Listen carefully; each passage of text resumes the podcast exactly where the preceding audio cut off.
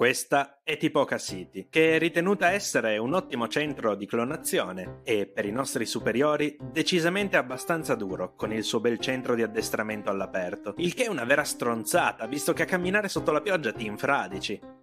Tipoca City è meglio impostata della nostra prima struttura. Abbiamo resistito pochi mesi in uno di quei centri per truppe standard, dove, secondo i nostri superiori, avremmo ricevuto un addestramento adeguato. Loro sostengono che noi abbiamo qualcosa di più e che non sfruttiamo appieno il nostro potenziale, anche se lo scorso weekend abbiamo distrutto 200 droidi per riscaldarci ma questo ci arriviamo tra un po'. A Tipoca City abbiamo conosciuto Tarkin. I clonatori sanno che è molto vicino al nuovo imperatore e ovviamente, con simili collegamenti, lo vogliono assolutamente impressionare.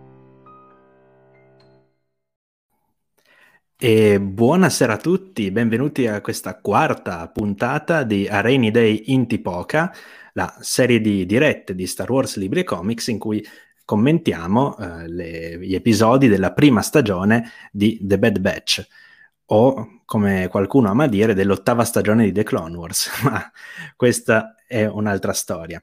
Comincio naturalmente a salutare la chat, quindi ciao Carmio, ciao Stefani, ciao Claudio, ciao Raghi. Che cosa sarà retconnato questo giro? Eh, un piccolo retcon c'è, ma ne parleremo. Eh, ciao Gabriele, ciao Ale, ciao Trampot, ciao Matilda, ciao Edwan e Ciao José Manuel 77. Allora, comincio col presentare i membri della redazione che sono qui oggi. Ciao Christian, tra l'altro, e ciao Kratos. Allora, qui abbiamo Daniele. Salve, buonasera a tutti.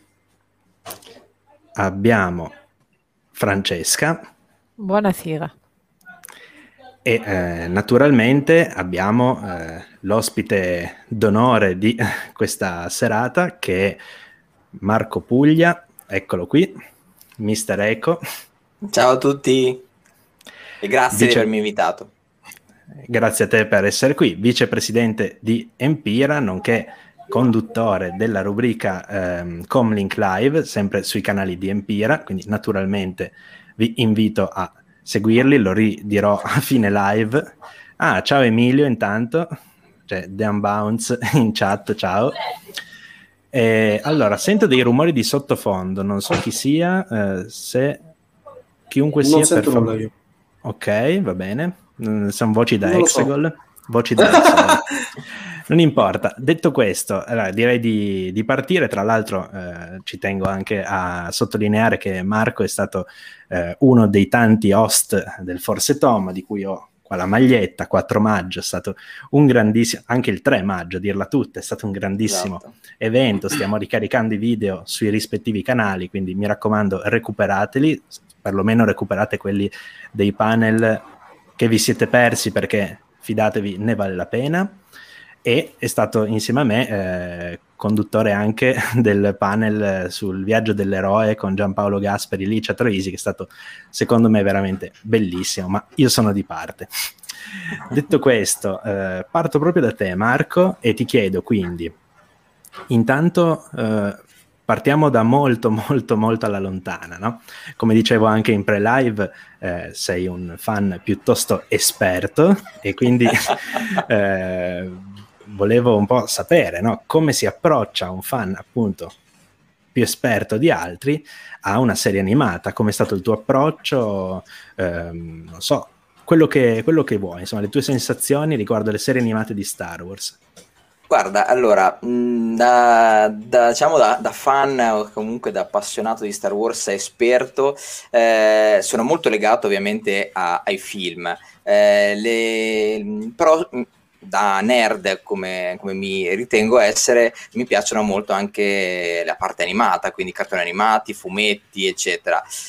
Devo dire che però, nonostante questo, la, la, parte animata di Star Wars non l'ho mai seguita così, così vi, da vicino. Eh, ho provato alcune serie, eh, Clone Wars per esempio, eh, la, la, sto ancora finendo, eh, è ancora lì che deve arrivare alla fine. Eh, Resistance purtroppo l'ho, l'ho interrotta perché poi magari, so, magari forse ne parleremo, ma non, non, non ce l'ho fatta, anche se eh, l'amico Robby dice di resistere, resistere, ma non ce l'ho fatta. resistere e... per resistance, esatto, esattamente. E però diciamo che The Bad Batch, eh, complice anche un po' tutto quanto il nostro eh, eh vederlo insieme il 4 maggio, mi ha cominciato a, a incuriosire, a interessare. Eh, quindi non sono un grandissimo appassionato, un grandissimo eh, fruitore di serie animate, eh, però comunque mi piacciono. L'argomento Star Wars ovviamente ci mette tanto del, del, nel, nel, piacermi, nel farmi incuriosire, nel farmi apprezzare questo tipo di serie eh, e quindi eh, sono molto così, ho voglia di, di eh, capirne di più, di informarmi e di, di, cercare di apprezzare il più possibile anche queste, queste serie. Perfetto, quindi adesso approfondiamo, arriviamo a The Bad Batch, no? questi primi quattro episodi, quattro anche se insomma il primo è stato valeva per tre sostanzialmente. Comunque, questi primi quattro episodi, mm, un parere generale così sulla serie e poi direi in particolare sul quarto episodio, appunto quello che andiamo a commentare quest'oggi. Allora, eh, una serie che viene da, da, da, un Clone Wars che è stato comunque un crescendo, stato, stato, un, anche se non l'ho finita, ma comunque leggendo articoli e parlando con amici, è comunque stata una serie che è, è, è cresciuta tantissimo. E c'era tantissima aspettativa in questo The Bad Batch il primo episodio l'abbiamo visto insieme ed è stato veramente una, una bomba. Eh, credo sia stato molto molto bello eh, dal, mio, dal, mio, punto di vista, eh, da tanti pun- da, sotto tanti punti di vista, scusa il gioco di parole, eh, sia, di, eh, sia per la regia, per le musiche, per anche la grafica che eh, ha visto un'evoluzione anche rispetto a quello che era eh, The Clone Wars. Quindi è introdotto una, tutta una serie di eh, situazioni, oltre ai personaggi ovviamente del, di questa squadra, eh, molto molto interessanti che lasciavano ben sperare per, eh, per tutta la serie. Poi però, poi però c'è stato...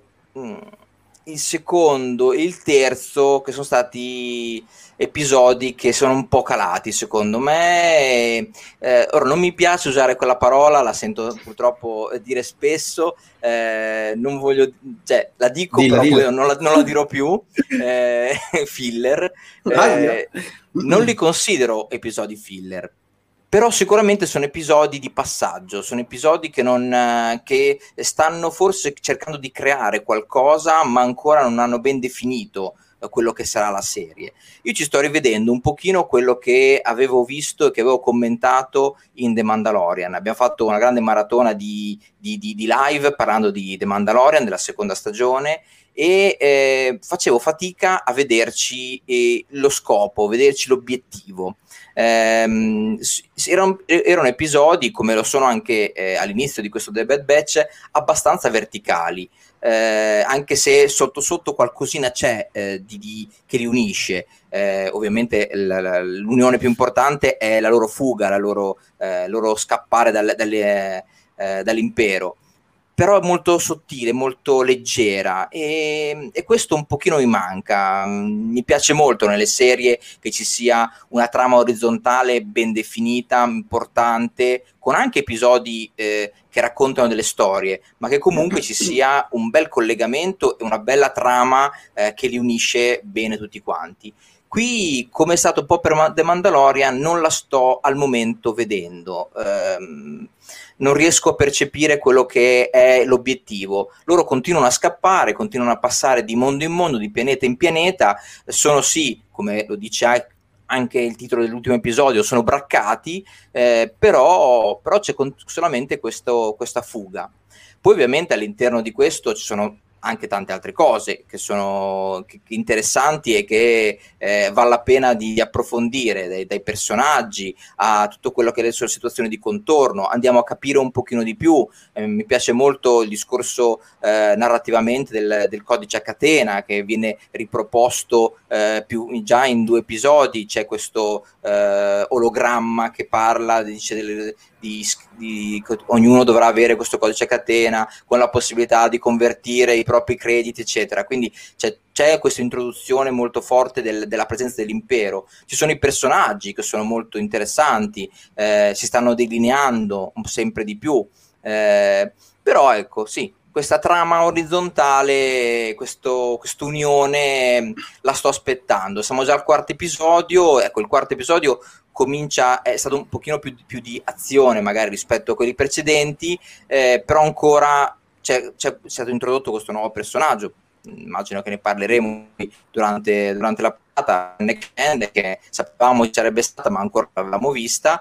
Eh, sì, sì, speriamo che introducendo anche lei si cominci a, a, a quagliare, si cominci un po' a, a capire eh, se c'è un, un, obiettivo, se c'è un, qualcosa che eh, terrà banco poi da qui alla, alla, fine della serie. Se non sbaglio, al momento sembrano 16 episodi. Sì, sì, sì, sì, eh, il 25% è già andato.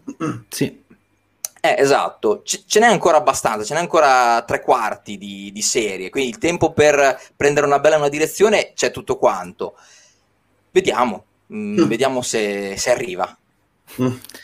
Bene, eh, prima di passare la parola agli altri membri della redazione, voglio intanto ringraziare Christian che eh, ha effettuato una donazione di 2 euro e dice una piccola donazione per ogni testata di Reker.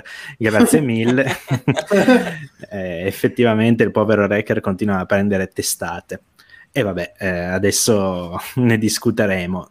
Dunque, eh, passerei eh, la parola, sarò cavalleresco, quindi Daniele non te la prenderà male, passerei no, la parola a Francesca, perciò Francesca, opinioni sulla quarta puntata. Allora, la quarta puntata per me è un ne, perché eh, appunto in sé per sé non mi ha dato, non mi ha trasmesso nulla. Poi abbiamo quel bel riferimento di cui dobbiamo parlare, che era, è stato per me qualcosa di piazzato lì, ma non spiegato, anche se appunto ti dicono che ritornerà, quindi spiego se è più chiaro la prossima volta, perché così non ha molto senso. E, ma soprattutto quello che mi ha diciamo, infastidito è stato nuovamente Omega. Dico nuovamente perché anche nella puntata precedente diciamo, mi ha infastidito. Questo perché eh, hanno trasformato, almeno finora, dei soldati in genitori di cartoni animati per bambini che fanno guai, insomma, come se non sapessero gestire. Ovviamente, essendo soldati, non, non sanno gestire una situazione del genere, ma essere così imbranati lo trovo un po' esagerato, come se fossero delle gag in pratica. È questo che trovo esagerato. Ed è il motivo per cui ho trovato la puntata come la precedente, diciamo, un po' sottotono, ecco. E ehm, spero che si riescano diciamo, a modificare le cose, come stavamo dicendo, mancano tre quarti, quindi tempo ce n'è abbastanza, ma allo stesso tempo non continuare troppo a lungo su questa linea. È come se stessero uh, cambiando le cose, non è più uh, come nella prima puntata, guerriglia, azione, tutto questo sembra che inizi a mancare, perché pur essendo presente l'azione la trovo un po' spenta. Quindi niente, rivoglio qualcosa di più forte. Mm-hmm.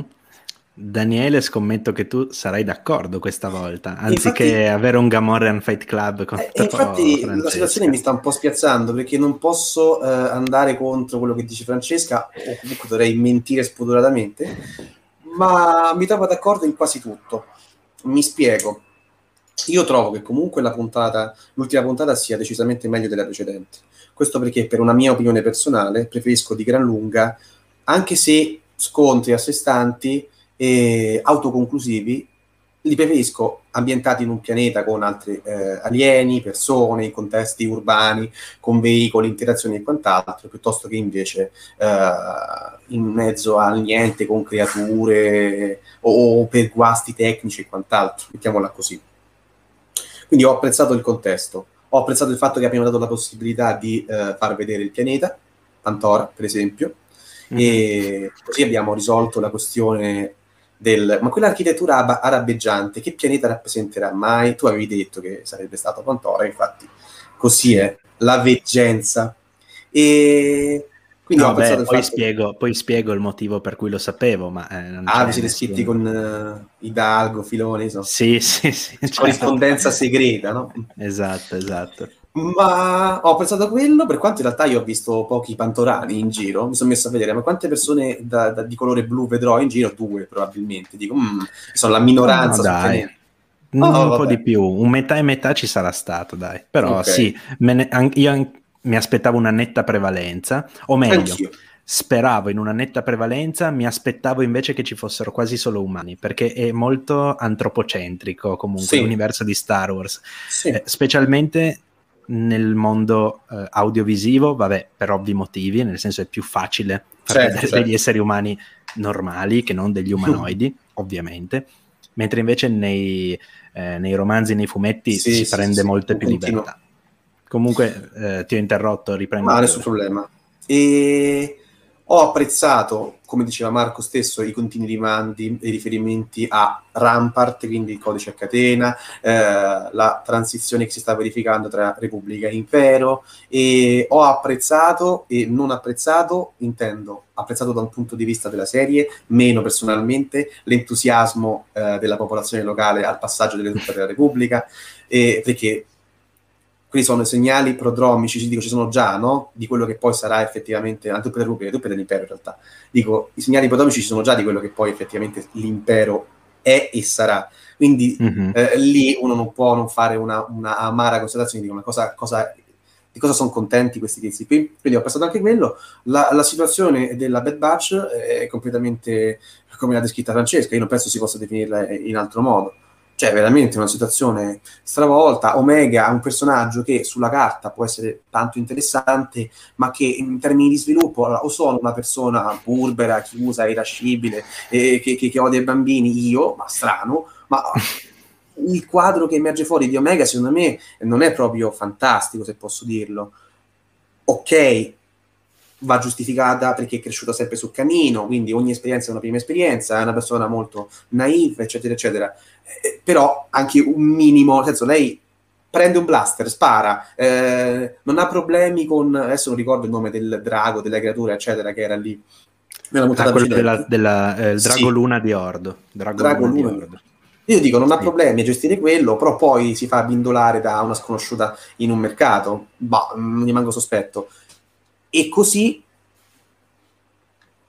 posso apprezzare le, le, le avventure rocambolesche di, eh, della Bad Batch nel tentativo di recuperarla e quant'altro, però devo dire che mh, mm, anch'io le trovo un po' grottesche, se posso permettermi. Mm-hmm. Per me la nota positiva assoluta rimane Fennec. E, sì contrariamente a quello che pensano gli altri, magari, che quindi dicono, eh, non mi è piaciuto, ecco, vedi Francesca, c'è qualcosa su cui non andiamo d'accordo. Dico che, che dicono, eh, non mi piace che è stata buttata lì, ormai è matematico che ritornerà. Quindi dico, è un'introduzione. Come introduzione ci può stare? A me sembra di sì. Tutto sommato tiene bada a dei cloni geneticamente modificati che sono potenziati, piuttosto egregiamente direi. Quindi eh, abbiamo già ben note le, le, le sue doti eh, di The Mandalorian. Mi ha stupito perché con esatto. Wrecker lo, lo, lo, mette al tappeto in una sì. mossa praticamente. Esatto. Mi ha, mi ha, sono rimasto non, con l'elmetto. Mi ha stupito sì. anche quello. Aveva l'elmetto in testa. Vabbè, vabbè. ah, questo non lo ricordavo. Sì, sì, all'elmetto. No, no, eh, lui, lui. Quindi dico, a maggior ragione dovrebbe essere mm. Protetto okay. da un colpo alla testa. E invece no, gli sbatte Vabbè, la testa contro il muro, lui via. Chirrut mette fuori gioco un 25 saltatori con un bastone, quindi su Jedi. Ho capito, quindi... ma, eh, capito, ma Chirrut è leggermente sensibile alla forza, dai. Poi magari Vabbè. anche Fenne, che non lo sappiamo. Eh, le videazioni sono infinite. Quindi no, il personaggio, eh, l'introduzione, dico, mm, l'inserimento di lei e... Uh, le vicende che l'hanno riguardata personalmente in ossequio a quello che io poi dissi tempo fa, ossia che se devono farmi mh, mm, vedere tanti personaggi nel corso delle 16 puntate, anche se per poco, io sono comunque contento perché mi fa piacere. Mi è piaciuto. Quindi il bilancio è mhm. comunque sempre tendenzialmente positivo. Certo è una sufficienza stentata, dai, non sei più per dire, rispetto a altri episodi è un po' più lesinata la sufficienza, però continua a rimanere uh, su livelli stabili come valutazione. Mm-hmm. Se dovessimo parlare di Resistance, dico, eh, mm, Marco, guardala no, carina, me... però, però è, ha una valutazione nettamente inferiore, anche delle per pretese nettamente. Ma per te, io dico, finisci Resistance, Marco, vedrai che è molto meglio. No, a, me, a me ho sentito che dicono aspetta 10 episodi, poi parte. Ho no. capito, però 10 episodi... Ma adesso non sì, mi ricordo quanti però... sono. Però... Sono in totale 40. 21 dalle la prima stagione e 19 la seconda Resistance. Ok, dalle una possibilità, assolutamente. Dai, vedi una puntata di Resistance e successivamente una puntata di The Bad Batch. e poi... Eh, Basta. Beh, bene, allora io intanto dico va bene che pretendete Rex subito, ma per favore non spammate, grazie. ecco, eh, perché capisco il vostro entusiasmo, ma insomma, eh, calmiamoci. Eh, detto questo, eh, Trumpot dice meglio Fennec qua che in mando. Eh, beh, forse sai che in questa puntata, eh, in 25 minuti ne- neanche scarsi di questa puntata, forse è già stata più approfondita tutto sommato che in eh, tutto The Mandalorian finora. Eh, sì. Ok, c'era l'episodio 5 della prima stagione, vedevamo che era un po'... però alla fine mh, è sempre stata molto di contorno, non ha mai agito proprio da protagonista, invece eh, qua già decisamente di più. E devo dire che mi colpisce il fatto che eh, vabbè, ma è come Ming Na Wen, che sono circa 30 anni, che è sempre identica. Eh, anche Fennec ah. son, è 28 anni prima di The Mandalorian, identica, come la vedremo. Comunque, Ming Na Wen, appunto, ha 57 anni, ma è uguale a quando ne aveva 27, perciò eh, è incredibile. No, andate seriamente a vedere andato proprio Ma a cercare eh, per, per, proprio per metterli a confronto la versione di The Mandalorian e la versione animata e per capire un attimo le differenze in effetti c'è, c'è molta somiglianza cioè l'hanno resi nonostante ci sia appunto differenze di, di tempi però l'hanno fatte molto, molto simili sì, sì, ma se per questo anche Bo-Katan alla fine tra eh, The Clone mm-hmm. Wars, mm-hmm. Rebels e poi The Mandalorian non cambia granché, eh, ma vabbè, eh, questi adesso sono eh, altri argomenti. Sì, sì, sì. Eh, direi un attimo la mia allora su questa certo. puntata. Dunque, la puntata in sé non mi è dispiaciuta. Eh, trovo solo che davvero dovrebbero in, tenere a bada Omega, cioè no, non perderla di vista neanche un istante, veramente, perché eh, in, davvero è riuscita a cacciarsi in un guaio che probabilmente se ci fossero stati Echo e Hunter o anche solo Hunter, per carità, Fennec appunto, come dice Claudio, è OP, però forse avremmo evitato tanti problemi. E quindi mi aspetto che per le prossime puntate capiscano che forse è meglio lasciarla sulla nave, ma non lo faranno mai perché no. è la protagonista sostanzialmente, quindi dovremo vederla. Ma vabbè, la puntata in sé appunto mi è piaciuta, devo dire, eh, mi sono piaciute tante citazioni, tanti riferimenti al resto della saga. Eh, ad esempio l'inseguimento che è molto simile a quello di episodio 2, ehm, un dettaglio che eh, proprio ho notato, cioè mi ha fatto notare eh, parlandone nella sua live di oggi pomeriggio Emilio e ehm, la bambolina eh, che mh, mm, Omega prende, no? la bambolina eh, è identica a quella di ehm, Gin Erso nel prologo mm-hmm. di Rogue One, ma in versione clone anziché assaltatore, sì. no? quindi molto molto carina anche questa cosa. Ehm, poi vabbè, la comparsa del, mi pare si chiami Vorpak, il cane a sei mm. zampe, che non è quello dell'Eni. Sì, di Torradozza. Eh, sì, ma esatto, ma è il cane di Torradozza.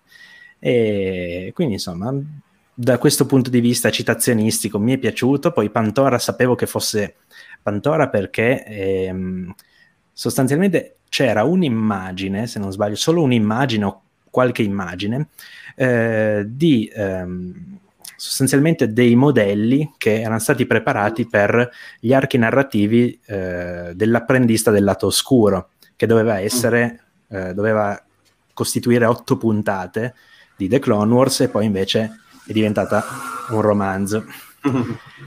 e in queste otto puntate, appunto, eh, almeno una eh, era ambientata su Pantora ed era stata... Ehm, Pantora era stata resa mm, schizzata in quel modo. Già, già, già modellata, diciamo. Mm. Ovviamente non erano, non erano, ultimati, comunque erano identici i modelli, quindi okay. non ci si poteva sbagliare, insomma. E um, devo dire, c'è un errore, vabbè, qual- adesso lo chiamo retcon per scherzare ovviamente perché ormai è diventato un meme di queste, di queste live, in realtà è un errore, per carità, forse non così veniale, ma a mio parere sì, veniale, dai. Eh, Pantora non è un pianeta, anche se nel, nello stesso episodio viene chiamato pianeta, è una luna, e la luna e il pianeta è Orto Plutonia. E questo è un errore, effettivamente. Ah, che, eh sì, infatti il retcon della settimana è Pantora che diventa un pianeta anziché Orto Plutonia che invece è il pianeta ghiacciato dove ci sono i Talz. I Talz. Che sì, che non so se vi ricordate, sono ehm, quegli, quella specie di, come possiamo chiamarli, Yeti sostanzialmente, ma se non sbaglio hanno tipo una proboscide tipo quella sì, tipo delle, delle, mosche, no? Formichiere. Ah, esatto, sì, sì, come mosca, sì. i quattro tipo, occhi neri, esatto. no? Esatto, esatto, tipo il, sì, sembrano molto delle mosche come volto. E niente, comunque appunto l'episodio in sé mi è piaciuto, ma nel contesto della serie non ce lo vedo in questo momento bene, cioè non è inserito bene secondo me perché abbiamo già avuto il primo una bomba e va bene, il secondo a me ancora ancora era, era piaciuto. Bella la, cita- sì, la citazione, buonanotte. La definizione di Trampot, formichiere delle nevi. Effettivamente sì, sostanzialmente i tiles sono quelli. E ehm, devo dire eh, che però dopo il terzo, che era molto simile al secondo, molto simile anche ad alcune puntate di The Mandalorian, eccetera, avere un altro mh, mm, episodio che sostanzialmente ribadisce sempre lo stesso concetto, cioè il rapporto tra Omega e la Bad Batch che si salvano a vicenda, che si aiutano, che comincia insomma a starmi un po' stretto. Infatti ho apprezzato tutto il resto, cioè mi è piaciuto molto Eco, ma ne parleremo dopo. E, tra l'altro qui abbiamo Mister Eco, quindi insomma, eh, chi, meglio, chi, meglio, di Marco. Eh, e dopodiché l'introduzione di Fennec mi è piaciuta soprattutto per il finale della puntata. Perché su questo avremo da discutere. Ma intanto io eh... posso dire un, una, una, cosa? Sì? prego prego. Eh, tanto vabbè mh, mm, una piccola nota eh, che mm, su, eh, su Pantora che è il pianeta natale di eh, Papanoida. Sì Papanoida sì. che appare in Revenge of, the Sith nelle vesti sì. di... Eh, lo, inter- lo, interpreta George Lucas, sì, quindi George Lucas. È, è, ritornata questa, questa, cosa un po'. E, ehm, io c'è una cosa che adesso la, la, volevo dire, la butto lì, adesso non so se eh, normalmente seguite un certo filo oppure eh, come facciamo noi in Comlink si salta di palo in frasca. Però, sì, ma vai pure, no, vai pure, vai pure. Però, ci tenevo per, a, a, dirla, non avevo ancora avuto lo, l'occasione sulla Redcon. Volevo dire, sì, volevo sì, dire la mia su, sulla Redcon del primo episodio. Prego, mm. prego. Io mi ci ho pensato tanto, ho ragionato, ho, so quello che dicono in Lucasfilm, in Disney, io non sono d'accordo. Non sono d'accordo. Non sono d'accordo perché ci può stare il discorso del um, abbiamo dei fatti che succedono, però il come succedono lo possiamo declinare in maniera diversa in base al media che viene utilizzato. Però a un certo punto, quando tu eh, racconti un, un, un, avvenimento in un certo modo, con certe caratteristiche, eh, secondo me deve essere mantenuto quello, quel racconto, deve essere mantenuto quel racconto in quel modo. Se lo, se lo consideri e lo, eh, lo, battezzi come canone, quindi dici quella è la... così verità. è, quella verità, esatto, così deve rimanere sempre Um, non sono d'accordo sul fatto che sì, è vero, uh, quel fatto è successo, però lo raccontiamo magari in un altro pianeta o con, uh, di, di, di, di, giorno e non di notte. Non mi piace, non, ci ho ragionato e è una cosa che non, non, non ritengo giusta e, eh, come dire, mh, rispettosa anche di quello che è stato il, il racconto iniziale. Quindi in questo caso... Mh, parliamo nel primo episodio, del, di quello che era nel fumetto. Eh, sì. Io la, eh, eh, ci tenevo a dirlo perché è una cosa che ho ragionato nel tempo, ecco, esatto, io non ce l'ho, però lo, lo, ho imparato a conoscerlo eh, dopo il primo episodio di The Bad Batch. E ci tenevo a dirlo perché è una cosa che appunto ho ragionato nel, in questi giorni e ho maturato questa idea che eh, ovviamente loro sono a Disney, loro possono fare quello che gli pare, ci mancherebbe altro, però nel mio piccolo personalmente non lo ritengo corretto, non mi, pi- non mi, piace quando vengono fatte operazioni di questo genere. Se è raccontata in un modo, secondo me deve continuare a essere raccontata, raccontata in quel modo, anche perché non credo che, ci fosse, che sarebbe stata una così grande, un così grande stravolgimento di quello che poi The Bad Batch ci avrebbe raccontato o ci racconterà. Non credo che farlo esattamente come nel fumetto fosse sia, cioè, boh. e anche a livello di media si dice sì lo si fa in base al media perché magari in quel media eh, va, viene meglio o risulta meglio visivamente in quel modo oh, secondo me non, boh, non, ci vedo questa necessità, ecco, non, non, ci ho visto questa necessità. Mi chiedo il perché, forse una presa di, di, di, di potere, dice io posso farlo, lo faccio, non Spero lo so. di no, francamente.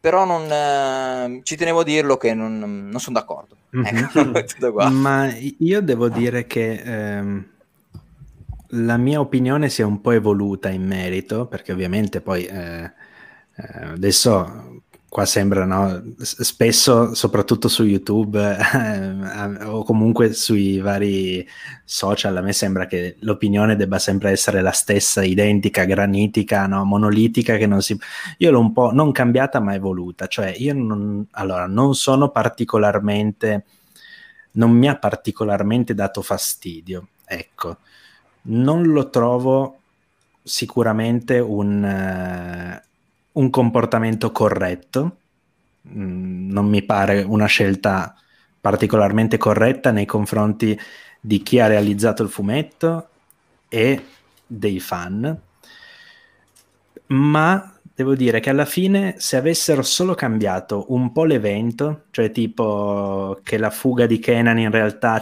in mezzo c'è stata la Bad Batch, cioè se avessero aggiunto, diciamo, diciamo così, no, dei particolari e basta, mi sarebbe andata bene senza se e senza ma. Il fatto che abbiano cambiato l'ambientazione da giorno a notte, il fatto che abbiano cambiato il colore della spada, eh, il fatto che abbiano cambiato il colore delle truppe dei cloni, quello un pochettino di più mi infastidisce, cioè non, in realtà non mi dà fastidio, però lo trovo diciamo più sgradevole, ecco, più sgradito. Eh, poi di per sé, appunto, non è chissà quale, gro- però forse sarebbe stato più corretto riprendere l'evento, magari reinterpretarlo, aggiungere dei particolari, farci scoprire che durante la fuga Kenan appunto si è magari ehm, imbattuto, imbattuto nella, nella esatto, esatto, nella Bad Batch. Ok, quella parte lì noi non l'abbiamo vista nel fumetto, o magari potevi mostrarmi anche proprio un altro, un altro punto di vista, cioè, non so, magari non mostrarmi, ma farmi capire che quel fuoco, quell'accampamento lì, no? c'erano Depa Billaba e Kenan, perché poi mi facevi vedere Kenan che scappava, la Bad Batch che lo incontrava, insomma, c'erano probabilmente altri modi.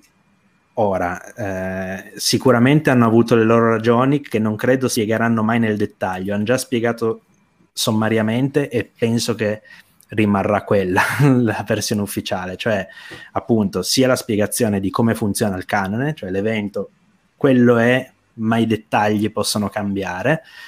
Ehm, sia del fatto che hanno detto sì abbiamo provato varie soluzioni volevamo che ci fosse un Jedi eh, Filoni ha proposto che ci fosse Kenan abbiamo cambiato un po' la situazione perché eh, rappresentava meglio ciò che volevamo trasmettere insomma non lo so, eh, penso che la spiegazione ufficiale rimarrà quella, ma mi piacerebbe in realtà davvero sapere se ci sono state delle ragioni più profonde, perché io mi aspetto e spero che ehm, ci siano delle ragioni più profonde che non il mi piace di più così, ok? Oppure vog- vogliamo fare insomma a modo nostro. Io mi auguro che non funzioni così lì dentro, poi non posso saperlo. Sì, Daniele, prego. Se mi consenti, spenderei giusto due parole in merito, velocissimamente. Sì? Mm-hmm. Voi dite non è corretto e quindi presupponete il dolo, secondo me, nella faccenda, no? Io invece, da un punto di vista sempre legale, mm-hmm. vedo la colpa. Quindi la domanda è, è corretto? No. È opportuno? Quello chiederei io. Era opportuno? Allora lì io posso dire, da strenuo difensore del canone, dirò, secondo me no. Poi questa magari è una mia opinione personale, però dico, è corretto? Non lo chiederei nemmeno se è corretto o meno, perché appunto sembra quasi che così facendo uno voglia far passare la faccenda come uno sgarbo per dire, no? Cioè, io quando Marco ha detto, spero, cioè, si sarà trattato di una, di una uh, presa di una dimostrazione di potere, io dico, spero di no, perché voglio essere più. Uh, Quello ce l'auguriamo tutti. E, e, quindi dire, non, non, si fanno le beghe in questo modo fra di loro, no? Fare i parti diversi. E quindi dico, è corretto? Lo accantonerei. È opportuno? No. Poi mm-hmm. in realtà. Uh, se voi andate, dico una sciocchezza, sull'enciclopedia di Star Wars, che è Wikipedia, su internet, andate a vedere, ogni articolo, bene o male, ha una sezione fi- finale con scritto continuity, oppure sì. eh, e quant'altro. Quindi dico, cioè, qual- ogni cosa più o meno ha un problema di eh, continuity con il Legends, con il canon, con quello che è. Cioè, un nome come quello di Jabba che in tre eh, opere diverse che sono un film, un romanzo, un fumetto viene scritto in tre modi diversi. Cioè, per dire, allora a me è quello in italiano, però. Soltanto la traduzione, quindi conta? Perché io eh, mm, l'enciclopedia di, dei criminali, non ricordo quella. Ah, sì, no, c'è un, c'è un refuso, sì, sì, sì. Eh, quindi io dico, mh, vabbè, però dico a prescindere, a me danno più noia quelle cose lì, piuttosto che... Ce l'hai? Eccolo. Scam Villa, e ce l'ho anch'io lì dietro, guarda. io dico, sì, sì c'è un refuso. Noia... Vabbè, ma quello è un refuso, dai, è diverso, però secondo me abbiamo un retcon.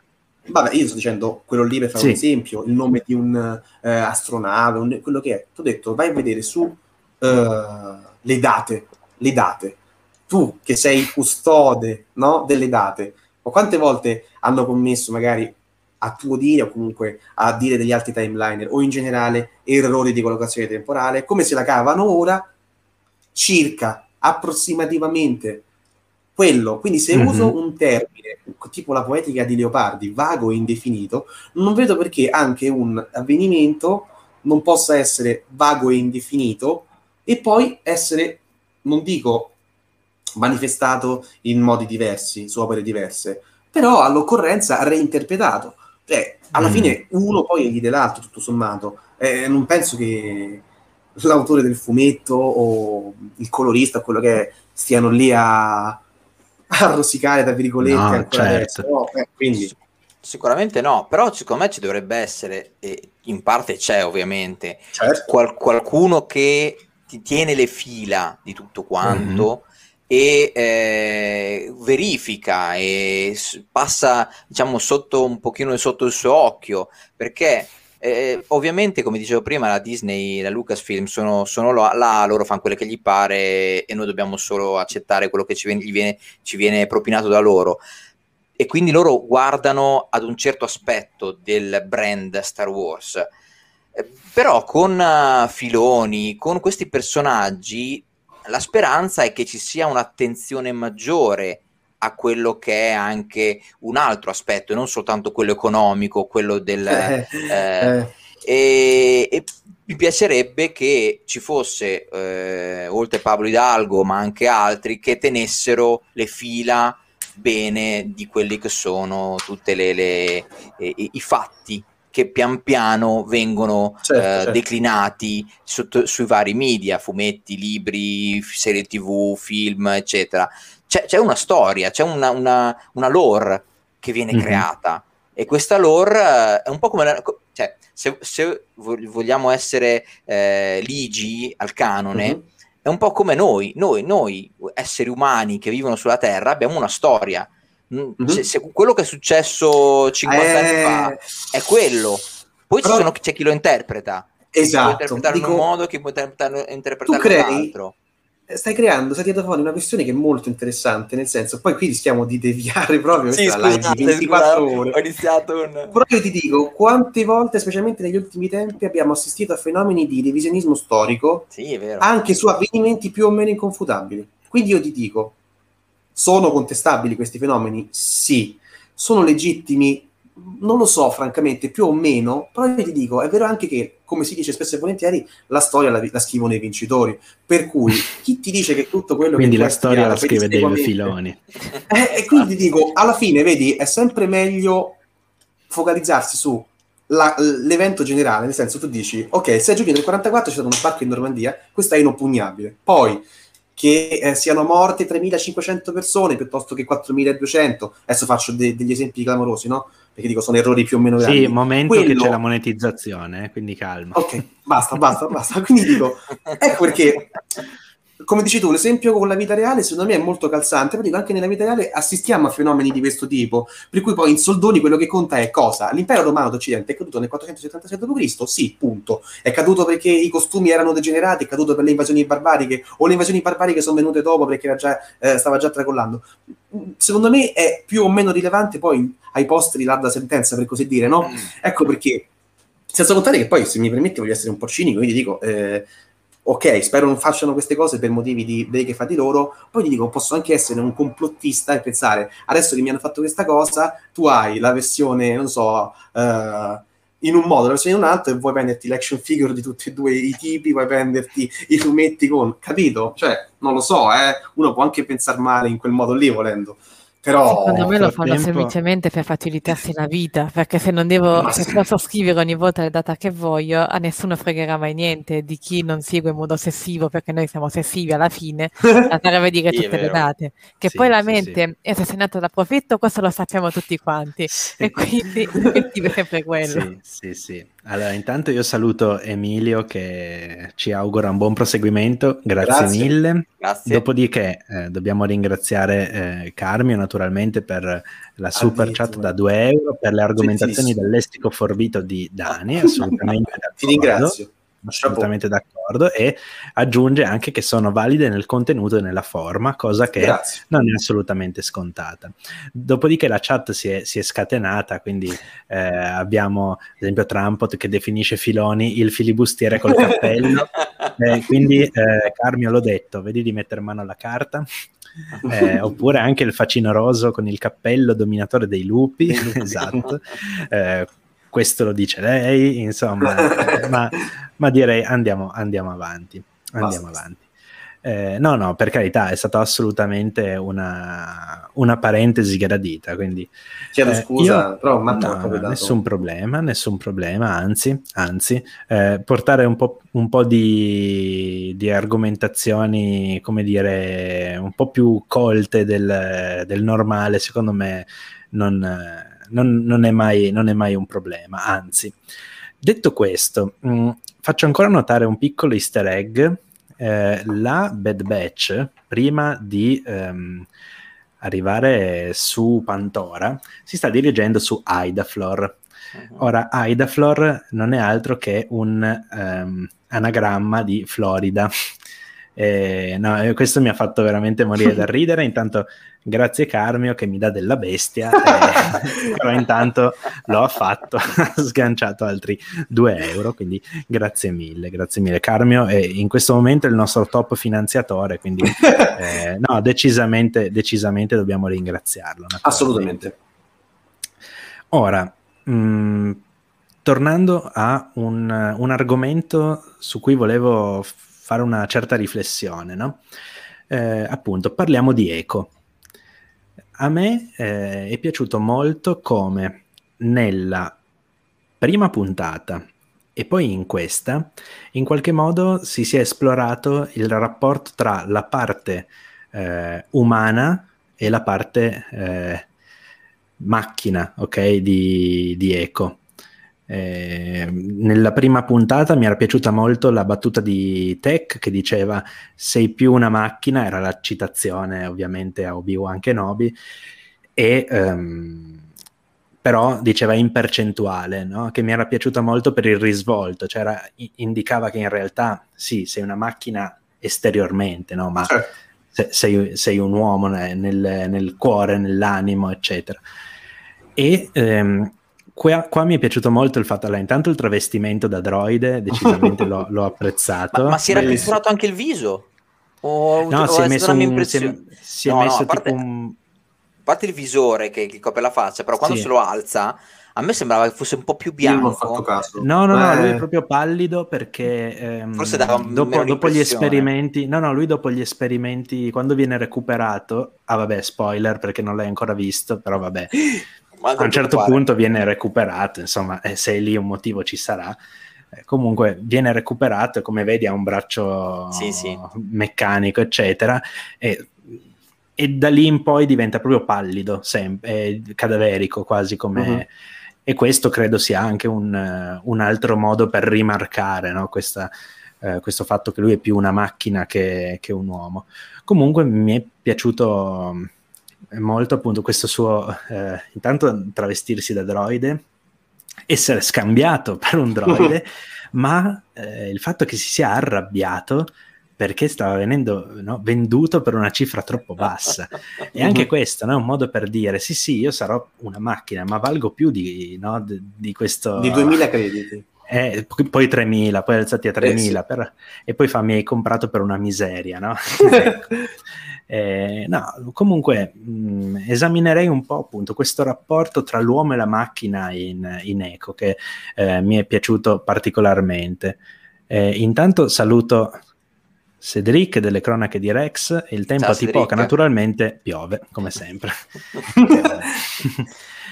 Prego Marco, se tu hai qualche osservazione su questo tema, su questo rapporto appunto tra il dualismo, il dualismo di Eco, tu che sei Mister Eco. Sì, esatto. Eh, il mio Mister Eco, tra l'altro, deriva da- da- in realtà da un'altra, ovviamente, da un'altra sa- saga, da un'altra serie che è Lost. Eh, Mhm. e, beh, guarda, allora, il, in realtà è, proprio calzante la cosa perché mh, in qualche modo il- questo rapporto tra uomo e macchina mi, mi- mi piace molto ragionarci sopra. Io, tra l'altro, ho un tatuaggio eh, nella, nella gamba, è un- si chiama biomeccanico, eh, Mm. che è proprio un eh, tatuaggio di- che rapprese- dovrebbe, diciamo, nell'idea eh, rappresentare quello che i me- sono i meccanismi che ci sono all'interno della- del, del corpo umano. Eh, quindi um, a metà fra eh, appunto eh, la biologia umana e eh, il robot. Eh, quindi mi piace molto questo dualismo, questa, questo rapporto fra l'uomo e la macchina. Eh, sono, io sono un informatico anche, lavoro da tanti anni nell'ambito dell'informatica, quindi eh, mi piace molto l'intelligenza artificiale, tutto quello che è robotica, eh, non come lavoro, ma come, come passione, come, com- come- così, come racconti e come quello che ci viene, che, che- sempre di più in questi giorni, in questi mesi, in questi anni eh, riusciamo a raggiungere come, come scoperte. Per cui mh, è molto bello Edoardo, questo. Edoardo qua dice tipo la pancia di Esatto. Fennec scende dopo che Boba l'ha salvato. Esatto, esatto. Quindi mi incuriosisce molto questo eco, come, come ben come dicevo prima, non ho visto tutto quanto Clone Wars, quindi ancora non lo conosco così bene, eh, però mi incuriosisce, mi piace eh, questo personaggio e, e voglio capire meglio come pensano di eh, approfondire la sua parte meccanica, la sua parte eh, non umana e quella umana. Eh, sì, sono d'accordo con te, le, le battute che, che, che, che, si scambiano, che, lui stesso fa anche di se stesso, eh, è molto divertente e, e mi ha molto fa, mi, mi ha fatto sorridere appena ho visto questa sua bardatura eh, quando esce dall'astronave e mi ha molto divertito eh, questo suo travestimento quando dice così non mi, non mi riconoscono, sono eh, sono meno riconoscibile vestito in questo modo. Quindi sì, sono, è un personaggio che tra i, tra i eh, a parte il nome che subito mi ha colpito, mi ha, mi ha incuriosito molto di più. Anche Tech come personaggio, perché proprio anche lui eh, viaggia sempre, lui ovviamente completamente umano, ma comunque molto esperto in, in eh, parti elettroniche, te, eh, meccaniche, eccetera, quindi mi incuriosisce. Però Eco, che dentro di sé proprio a entrambe le eh, queste sue nature. Sì, esatto, mi, mi, piace molto, mi incuriosisce, quindi eh, sono molto aspetto di vedere se avrà delle evoluzioni o meno, personalmente. Mm. Allora, intanto prima di passare la parola a Daniele e Francesca, Cedric dice come si mette il casco e se, se, fate attenzione ci sono dei momenti in cui si mette, si toglie il casco, ha proprio, lo ha adattato per, affinché calzi con quelli che sono eh, diciamo il, le aggiunte ecco, eh, cibernetiche che ha eh, sul retro della testa e sui, sui, lati. Dopodiché dice spero in un episodio incentrato su di lui perché per ora si è visto relativamente poco. Sì, e io ho abbastanza la certezza che vedremo degli episodi incentrati su di lui, non sto adesso qua a spoilerare, ma chi ha visto diciamo, uh, quali sono le prossime action figure della Hot Toys, forse, in questo caso, comunque saprà che qualcosina a Eco succederà. Quindi mi aspetto che ci saranno poi degli episodi in cui sarà eh, lui, diciamo, il principale protagonista, in cui verrà approfondito eh, proprio questo suo, questo suo personaggio. Ed è del resto quello che io mi auspico per la serie d'ora in poi, cioè che anziché concentrarsi troppo sul rapporto Hunter-Omega o comunque su questi due personaggi, eh, la serie passi ad approfondire magari una puntata dedicata a Tech, una puntata dedicata a Echo, una puntata dedicata a Wrecker, un'altra dedicata a Crosshair, che in parte c'è mm. già stata, eh, dobbiamo, uh-huh. questo uh-huh. a, un, a onor del vero c'è già stata, però mh, mm, che le singole puntate no, approfondiscano, sviluppino i personaggi. Detto questo, Francesca e Daniele, voi avete qualcosa da aggiungere sul, sul rapporto appunto uomo-macchina e sul dualismo di Eco? Per il tipo di... Ah no, scusa Daniele, dovevi parlare tu prima. No, no, no, no, no, no okay. infatti io, era, il mio era un cenno proprio, dico, ah, attendo okay. pazientemente. La ringrazio. Io in realtà mi chiederei, visto come si comporta Ico e ma anche Tech, chi dei due sei più macchina? Nel senso, per quanto mm. la parte macchina sia presente in Nico, il tipo di comportamento invece lo ha presente di più Tech. È veramente appunto robotico, sembra che non abbia emozioni per come dice, che da un certo punto di vista è anche positivo, considerate le situazioni in cui ogni volta si vanno a cacciare, quindi un po' di imparzialità è utile. Poi per quanto riguarda Ico, eh, so, ho notato personalmente che questa divisione è per lo più fisica, perché in realtà nel suo modo di agire di macchina c'è molto poco, come se appunto queste intro- in- innovazioni, le migliorie che sono state introdotte non abbiano realmente intaccato il cervello, se non appunto migliorando magari memoria, collegamenti, quindi qualcosa di pratico appunto, ma di macchina vera e propria, come potrebbe essere Grievous, in realtà non sembra averne ed è anche abbastanza palese quando si trova con i droidi per l'appunto. Anche se apro e chiudo parentesi, la vicenda con i droidi l'ho trovata anche abbastanza simpatica, oltre per la vendita, per il zucco di potere che tira con l'altro droide protocollare. Anzi, era quasi sì, quasi il droide, sì. che più che essere droide aveva la vers- la ver- quel lato umano, insomma. Mi ha un po' ricordato uh, L- L3. Mm. Mm-hmm non per il potere appunto, per i dati droidi che volevano liberarsi. Sì, ecco, sì, sì, sì, ah, infatti a proposito di L3 dopo ho da dire qualcosina. Comunque ecco. da- Daniele tu hai qualcosa da aggiungere? Ma no. Sì, giusto una cosa velocissima. Io devo dire che nelle parti, cioè delle parti comiche che abbiamo riscontrato, quelle con uh, Echo e quindi il siparietto con i droidi, uh, sono state quelle più apprezzate comunque, se, se, se posso permettermi. E mm-hmm. detto ciò, a me come personaggio piace. E ora ho un piccolo lapsus, spero non mi odierai, tu mi confermi che comunque eh, Eco l'ultima volta che l'abbiamo visto in carne e ossa è stato eh, nella cittadella. Sì. Sì, okay. sì, sì, Quindi io Senza dico, troppi non... spoiler perché non so se Marco detto, infatti visto... ho cercato di essere il più okay. vago possibile. Sì, sì, sì, sì. Non mi dispiacque affatto cosa accadde in quella puntata e devo dire che però allo stesso tempo non mi dispiace per nulla averlo ri, eh, ritrovato. Da separatista mh, mm, piango la perdita di un asset per la Confederazione rubato quindi da eh, dei malvagi cloni, però a parte questo a me sembra che Echo come personaggio sia particolarmente incisivo. Che eh, si veda eh, Clone Wars, l'ultima stagione, o che si veda questa puntata, è vero che magari ha poco tempo, poco spazio, poi io personalmente l'ho percepito e molto spesso un po' malinconico. Quindi mi, mi, spiace anche un pochino, cioè riesco a empatizzare molto più con lui che con altre persone della Bad Batch, con altri membri della Bad Batch. Però dico, anche se il minutaggio è poco, anche se le considerazioni che fa sono poche, eccetera, mi pare che lui ogni volta che fa un qualcosa sia un qualcosa di particolarmente incisivo.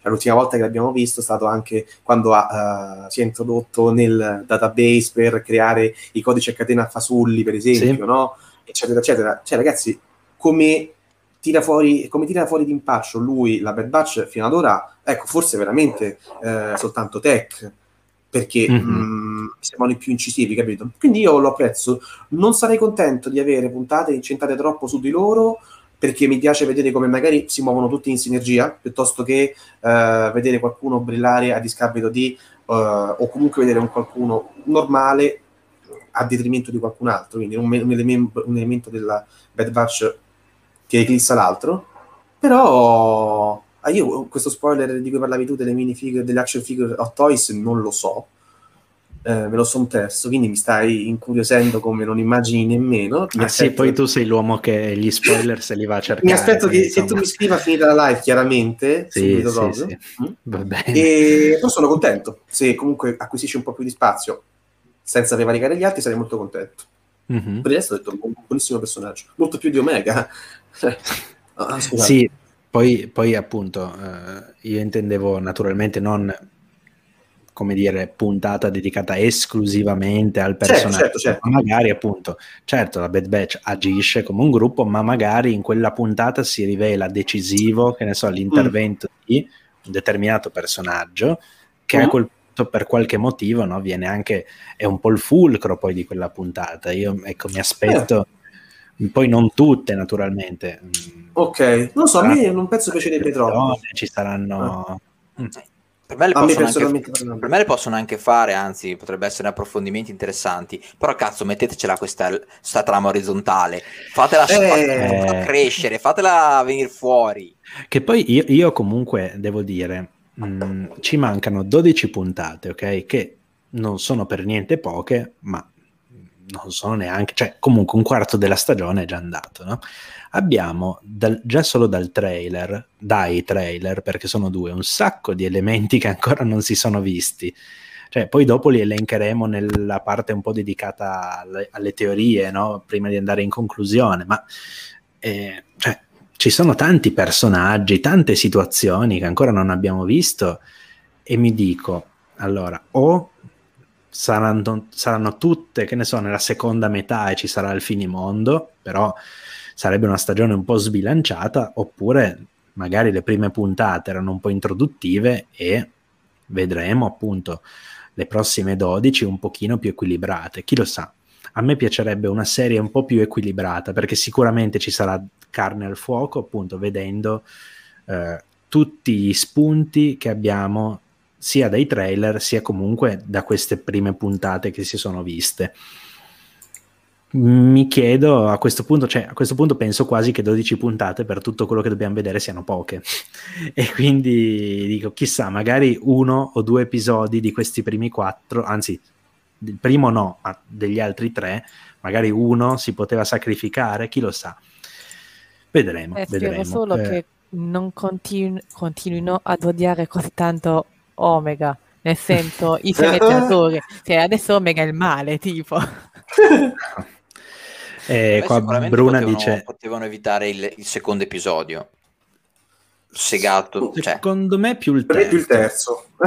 il terzo c'è una bella. C'è una, scu- ti ho interrotto, scusami, Deboz. Niente, niente. Però il, nel terzo c'è un interessante argomento che è quello del um, replacement, del, eh, sì, che, che non è so, che lascia, lascia, stare il, il, il condensatore, ma eh, impero e mm, con, tra certo. cloni e quello, quello, è un argomento interessante che è stato introdotto che secondo me eh, merita di essere approfondito. Eh, però nel, nel secondo, boh, vanno lì in questo pianeta, ci sono questi due che devono scappare insieme a loro. Boh, vabbè sì, eh, effettivamente del terzo sicuramente tutta la parte imperiale eh, era da tenere, cioè è sicuramente la parte migliore e forse la eh, parte migliore della serie dopo il primo episodio. La, mh, mm, sì, le sequenze dedicate, dedicate, appunto al, all'impero nel terzo sì. episodio. eh, la parte su, sulla luna sperduta, sì, per carità, ok, che Omega eh, finalmente ha la sua stanza, eccetera, eccetera, Tut- tutto quello che serve ancora per farla includere nel gruppo, però sostanzialmente un, era un po' ridondante con l'episodio precedente che esatto. serviva a farla accettare. Ricordiamoci eh... che lì nel terzo episodio c'è anche, vabbè, di Crosshair possiamo capirlo, ma ci sono i tre componenti che uccidono a sangue freddo dei, sì. dei, dei, dei civili. Sì. Sono sì, tre persone, non cloni, che eh, sposano in quel modo la causa imperiale. Quindi sì. è, una, è, un, è, forte come, come, Ma infatti c'è già sulla falsariga di um, The Clone Wars uh, is a kid show, e, eccetera. C'è già il vi- ci sono già i video su YouTube con tutti i crimini di guerra commessi durante queste prime quattro puntate e sono già tantissimi, tantissimi perché vabbè c'è il tradimento diciamo e l'assassinio del superiore, no? cioè, c'è il, l'assassinio di civili, c'è il l'assassinio di un... Eh, ciao monetizzazione comunque, è stato un piacere. Eh, in ogni caso fanno fuori la... Mm, eh, appunto la, la, la, la, partigiana di So Guerrera, insomma, eh, disarmata, no? Eh, ce ne sono già parecchi, 5 o 6 almeno in quattro puntate, che devo dire non è poco. Eh, Bruna diceva: Penso che le ultime puntate saranno quelle più movimentate per poter dare un input per la seconda stagione? Probabilmente sì, probabilmente sì. E detto questo, Omega, la cosa più interessante di, di The Bad Batch, eh, il concetto, mm. penso di sì, cioè lo trovo molto interessante, magari non, il più in, non la cosa più interessante, ma il concetto sicuramente sì ma dice giustamente Matilda, non devono farcela detestare. Eh, esatto, esatto. Sono d'accordo con Francesca. Stia, stanno facendo veramente di tutto in questi sì, episodi. È eh. molto eh. Ma meno male, ragazzi, comunque... almeno cioè, non, non siamo c'è qualcosa di cui parlare. No, vabbè, vabbè eh, certamente, certamente. Eh, dopodiché eh, secondo, terzo e quarto episodio comunque probabilmente montandoli in modo diverso potevano venire fuori due. Eh. Su questo io rimango convinto che ci sia in qualche modo 25 minuti di troppo, che mm. non è poco. Ma vabbè, ehm, volevo dire prima una piccola curiosità ancora su, cioè curiosità, quella che è una mia speranza eh, per quanto riguarda Eco e delle 337. Io spero davvero tanto, perché ho visto un attimo che Lando eh, nel 19 BBY ha ben 24 anni già, quindi mm. potrebbe, volendo, potrebbe già essere un contrabbandiere in azione, no? Io eh, adorerei veramente se la Bad Batch incontrasse mh, mm, Lando con L3 e per via di Eco indirettamente, non volontariamente, ma indirettamente L3 diventasse poi la social justice warrior oh. dei droidi. E io, io, veramente lo adorerei, intanto perché ho adorato il Lando e, eh, di solo e L3. Eh, per quanto fosse fastidiosissima, però l'ho adorata. E, e poi, insomma, appunto l'occasione c'è, secondo me sarebbe veramente, cioè io decollerei se, se, se, vedessi una puntata in cui avviene una cosa del genere, Lando è già comparso in Rebels, chissà che magari non lo tirino fuori anche eh, in The Bad Batch, spererei di sì, magari. Temo, temo che non accadrà, temo che non accadrà. Sì, anche io vorrei vedere la relazione tra Lando e delle tre. eh, date un cappello a quell'uomo. di chi parli? Di me? Non lo so. Comunque, Penso... sì, la relazione tra Lando e le tre, anche, anche solo, eh, come dire, ehm, visto che tanto è, è, carnale, ecco, quindi eviterei di mostrarla, ma, ma sicuramente qualche, qualche piccola battutina in più, così, un po' come quelle che c'hanno in solo, ma erano molto eh, così accennate, però qualche altra battutina sì, la, la metterei. Mm, mio modesto parere, eh, più Lando c'è, quello di solo, meglio è. Vero. Infatti mi spiace che la serie, insomma, sulla serie ho poche aspettative, in realtà poche speranze, perché Donald Glover ha una, un'agenda che è impegnata da qui all'eternità. E infatti, secondo me, non riusciranno a fare la serie, purtroppo, io spero di sì, ma temo di no. E... però se la facessero anche lì purtroppo serie evento, quindi sarà breve, una stagione sola e secondo me è uno spreco veramente perché quel sì. Lì ha davvero tanto potenziale. Poi ci sono le avventure di, di, di Lando da ricanonizzare, ma vabbè, mm-hmm. lasciamo, lasciamo perdere. Passiamo quindi al prossimo argomento che ovviamente è la grande eh, comparsata, insomma, di questa puntata, la guest star potremmo dire, no? Cioè Fennec.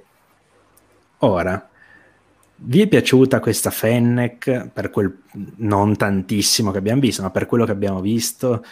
Ehm, qualche collegamento con la Fennec che vedremo in The Mandalorian, la Fennec che vedremo nel, nel resto della stagione, perché do per scontato che la rivedremo, insomma. Impressioni. Partiamo sempre da Marco.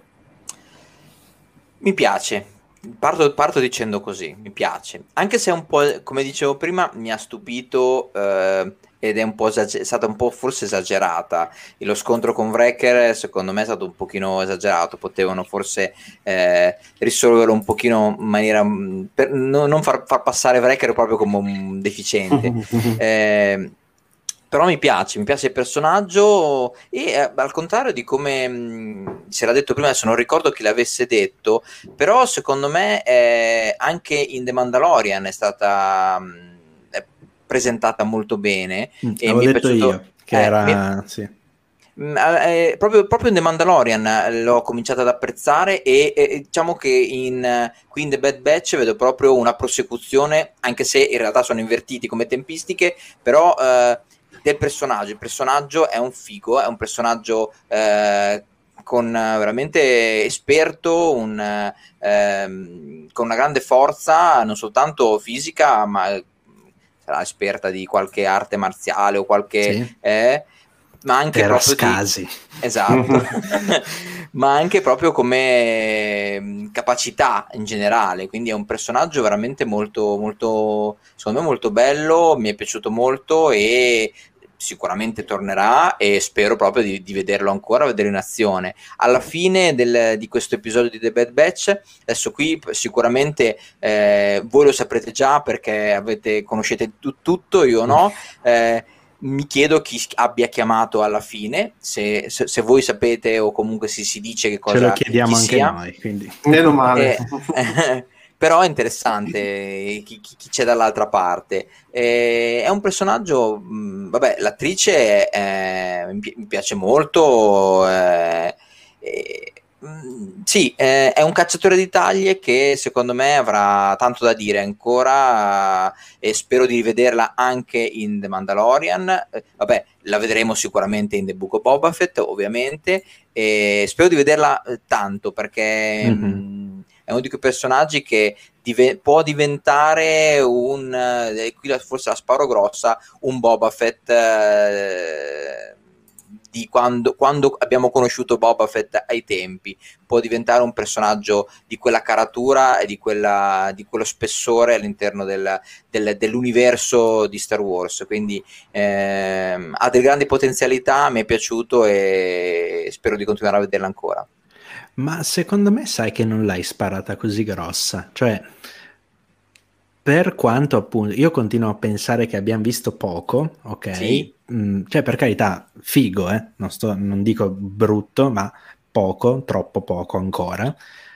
Però comunque ce l'ha quel carisma eh, che, che, in qualche modo misteriosamente ha anche Boba Fett, nonostante ad esempio nell'impero colpisce ancora, dica due frasi, Esatto, esatto. Eppure ha quel carisma pazzesco, no? che è probabilmente dovuto, vabbè, eh, poi Star Wars è proprio eh, un, una saga che come nessun'altra riesce a dare eh, in qualche modo eh, spessore e carisma dei personaggi eh, secondari sì. eh, che compaiono proprio per, e ai personaggi mascherati, no? Mm. Ecco, infatti volevo dire, quelle, quell'elmo di Fennec Shen a me piace tantissimo. Eh sì, eh tantissimo. Sì, sì, sì, sì, sì, sì.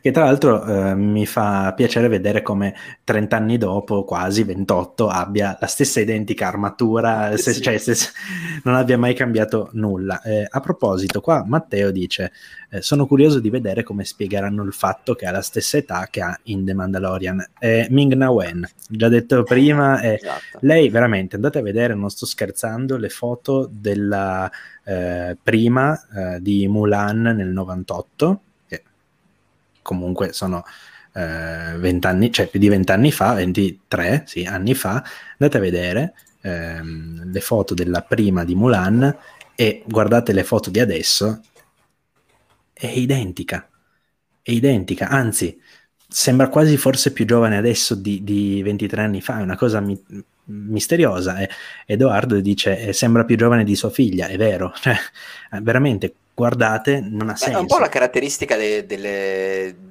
degli asiatici un po', eh, questa, di, di, di, no, di, mantenere a livello almeno esteriore un'età simile però lei particolarmente. Sì. sì, e infatti non so se sia una caratteristica generale degli asiatici, ma sua sicuramente sì, cioè questo poco ma sicuro, perché è una cosa incredibile, cioè, ha 57 anni, ragazzi, anzi quest'anno ne compie 58 se non sbaglio. Senza scure, cioè... misteri dei Sith.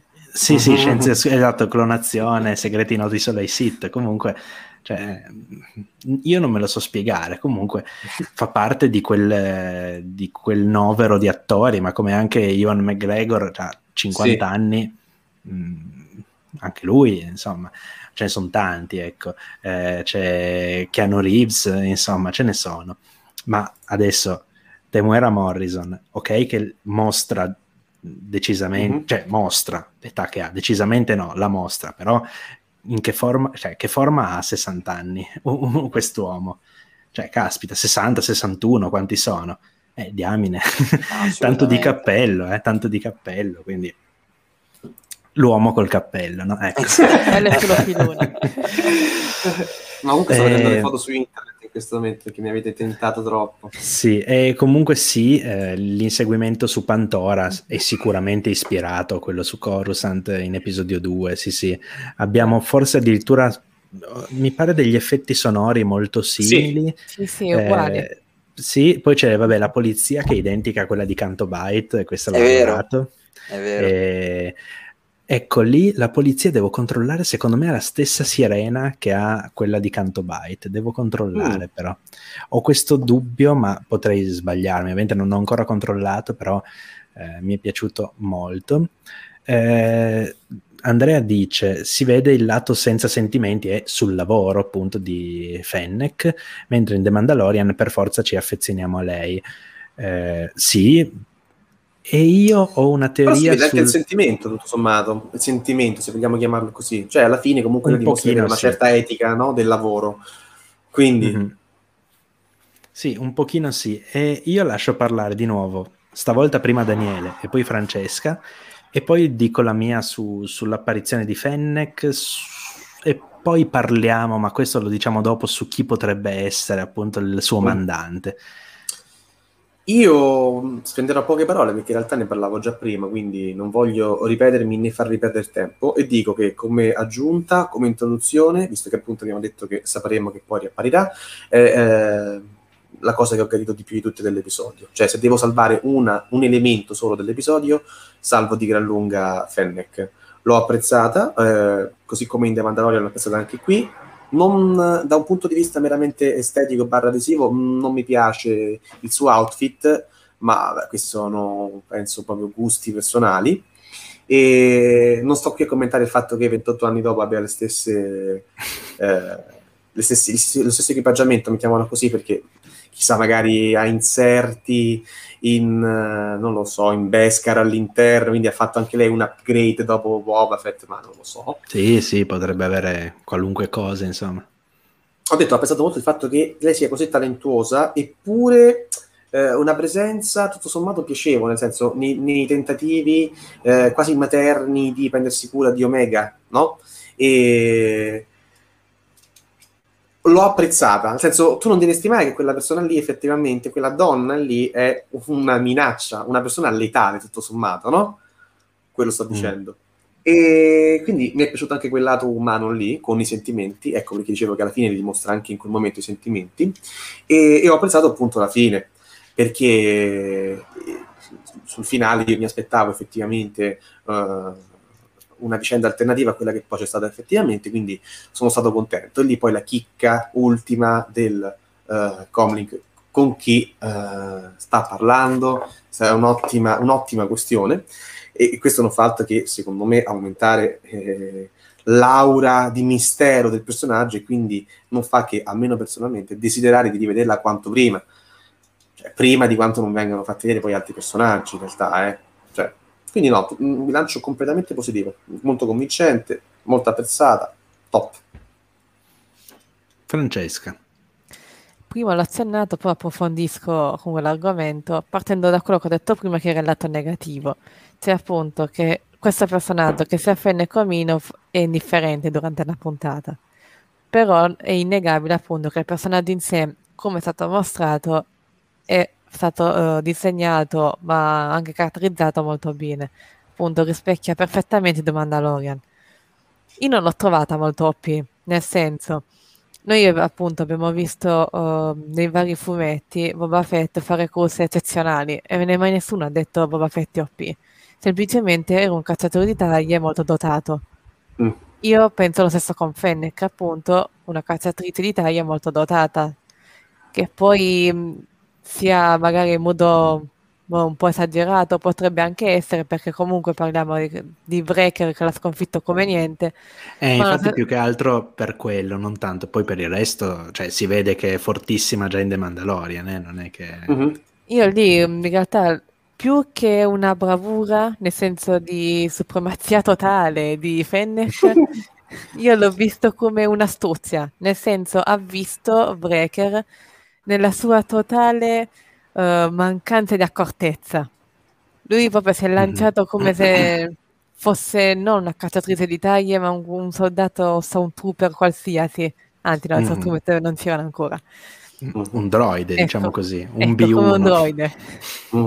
e ho avuto questa impressione. È un po' come sai, nei combattimenti samurai contro pistoliro, così l'ho vista quella scena. Mm. Sembra proprio questo. Sì, sì, potrebbe Per questo essere. non vedo l'OP. Mm. Beh, d'altronde è, è, vero che in certe arti marziali comunque si, si, con delle piccole leve si possono anche me, eh, mettere al tappeto avversari molto più grossi, molto più sì, in, sì. imponenti di, di, di, di noi. Anzi, cui... sfrutti proprio la, la forza esatto. dell'avversario a tuo vantaggio. Sì, sì, certo, certo. Perché alla fine ehm... il combattimento con Hunter è stato tutto a distanza e uh-huh. fino a un certo punto perché alla fine stavano scappando. Quindi un combattimento vero e proprio noi non l'abbiamo potuto vedere. Quindi in realtà uh-huh. ti manca il metro di paragone vero. Uh-huh. sì tra l'altro uh, Wrecker in quel momento era proprio in stato di furia uh, cheat. Per, chi la, per chi la saprà cogliere ecco. Eh, sì, sì, poi esatto, è anche stata una bella scusa per far sbattere la testa a Wrecker perché a parte, allora, le cose sono due. O è una gag che si ripeterà e sarebbe anche divertente, secondo me, o il fatto che sbatta la testa tutte le volte, prima o poi, prima o poi si rivelerà in qualche modo. Oh mio Dio. Ci ho pensato eh, anch'io. Perché se si attiva il chip, se si attiva il chip a forza, di, a forza, di, colpi in testa è un problema. Eh, io l'ho, perché... l'ho, notato quando sull'astronave, quando ha mal, di, ha mal alla testa, mal alla testa. Sì. Non mi sembrava che avesse preso una botta così forte, quindi no, boh, infatti, non lo so. Vedo che c'è un uomo di cultura. Ecco. sì, sì, sì, sì, sì. Sì, sì, 24, il maestro Cannarsi, precisamente, precisamente. E um, sì, io comunque ho questo dubbio, poi immaginatevi veramente, anche questo, eh, Emilio fa le live al pomeriggio, io giustamente le, le ascolto e poi ho qualche spunto in più per la sera, infatti lo ringrazio, chiedo scusa per il freebooting, no vabbè, sono ispirazioni, diciamo così. Comunque effettivamente lui diceva, oggi pomeriggio immaginatevi un bestione come Wrecker che eh, scatenato per qualche motivo per l'ordine 66. Cioè, mettiamo che per un qualunque motivo davvero incontrino di nuovo, per esempio, Kenan, ok, Caleb ancora, però mettiamo che per un qualunque motivo lo incontrino di nuovo. Uh-huh. Mhm. Che lui, ah sì, questo è il Jedi. Boom, si attiva l'ordine Jedi, boom, Wrecker che parte, cioè guardate che sarebbe sappiamo già come va a finire il caso però un attimino, eh sì sarebbe un attimino problematico eh. Eh, comunque eh, riguardo a ehm, Fennec appunto io ho, qual- ho, un'ipotesi sul futuro, qualcuno l'ha anche già scritta in chat, adesso eh, l'ho perso, non, non ho voglia di, di, cercarlo, quindi chiunque sia si palesi. Eh, secondo me, in qualche modo, l'esperienza che avrà con Omega e magari con la Bad Batch, perché io credo che in qualche modo poi diventerà un'alleata, non sarà una nemica tutto il tempo, anche perché, come dice giustamente CF, eh, c'è un certo processo di santificazione, eh, no? di beatificazione, di redenzione dei cattivi. Cioè Throne non è più un cattivo e basta, ma è in qualche modo un buono che fa cose cattive, ok? Che, uh-huh. mh, ecco, che è disposto a fare anche cose cattive pur di perseguire un obiettivo giusto, cioè la, quello che per lui è l'obiettivo giusto, la salvezza della galassia, no? diciamo così. E, ehm, dopodiché ehm, Boba Fett, che sì è un cattivo, ma in The Mandalorian diventa buono, questo codice d'onore molto rigido, no? Ah sì, noi ti abbiamo promesso l'incolumità del bambino e con lui Fennec appunto, ti abbiamo promesso l'incolumità del bambino e eh, ti aiuteremo. Secondo me in qualche modo l'esperienza con Omega e eh, con la Bad Batch potrebbe influenzarla, cambiarla magari e potrebbe ricollegarsi alla questione proprio poi del, del, codice morale che lei e Boba Fett, magari anche Boba Fett potrebbe comparire in questa serie, svilupperanno poi nei confronti del bambino in The Mandalorian. Ci vedo un certo parallelismo. Eh, ah, tra l'altro, ecco, eh, l'ho scritta io. Comunque, domani sono il Diego di Dan Bounce. Allora, ciao, ti saluto. Eh, ok, quindi, quindi, sei anche tu che hai detto la, la questione di Wrecker eh, con l'ordine 66. A posto, via, ti ho citato due volte senza saperlo. E, ehm, quindi niente, io mi aspetto appunto che ci sia un, magari un certo, una certa introspezione del personaggio di Fennec che da cacciatrice di taglie spietata, sì, lo rimarrà, poi perché la sua professione è quella, ma in determinate situazioni svilupperà in qualche modo questo appunto codice morale no? che le imporrà e imporrà magari anche a Boba Fett, di cui io auspico la futura, la sì, la futura presenza e imporrà appunto poi di aiutare eh, Din Djarin quando Grogu verrà rapito. Ecco. Dici che è il mandante, Gio. Ecco, il mandante. Il mandante. Non lo so perché Pablo ancora non me l'ha voluto dire. no, eh, intanto voglio sentire le vostre teorie, eh, a partire da Marco, poi eh, Francesca e Daniele. Facciamo in senso antiorario. Guarda, io mi libero con poco, non ne ho mm-hmm. assolutamente idea. Anche perché, mh, mm, e qui mi scontro un po' con, nonostante sia un fan esperto, però non ho la vostra conoscenza approfondita di tutti quanti, tutto quanto il canone, soprattutto quello che riguarda la parte eh, di libri e di fumetti. Eh, non, ho, non ho ben chiaro quali siano in quel momento gli attori che potrebbero essere papabili. Eh, ci vedrei così banalmente un, eh, un personaggio alla, alla Jabba, eh, oppure lo stesso che, che, lavora per l'impero, eh, oppure stesso, gli stessi Caminoani che in qualche modo hanno eh, ingaggiato un cacciatore di taglie per riportare a casa eh, Omega. Quindi potrebbero essere una di queste due, secondo me, così, in base a quello che, che, che è la mia conoscenza di quel mondo, di Star Wars in quegli anni, in quel, in quel momento. Mm-hmm. Francesca. Guarda, l'idea che ha detto ora Marco sui caminoani è molto interessante.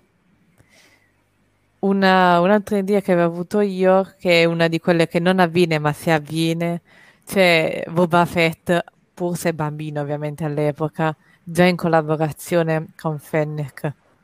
Mm-hmm. È una cosa un po' assurda, esagerata, ma la, se dovessero farla veramente volo, la trovo mm-hmm. veramente fantastica. Quindi vedresti già da piccolo Boba Fett eh, il suo percorso come è iniziato come cacciatore di taglie, oltre a quello visto nell'episodio 2. Mm-hmm. Ovviamente sempre di canon, lasciando certo. Legends. Certo, Vabbè, certo. però mh, si vedeva ancora qualche primo passo su Clone Wars, cioè sempre di lui intendo, sì, mm-hmm. cacciatori di taglie, no? quando c'è Ventress, eccetera. Bo- ehm, oddio, mi, mi, Dengar specialmente, sì. è una delle poche apparizioni che fa Dengar, che è un personaggio secondo me particolarmente interessante, invece viene sempre Deng. che Dengar... sempre... Esatto, Marco, lo sai, è vero che Dengar compare anche in episodio 9?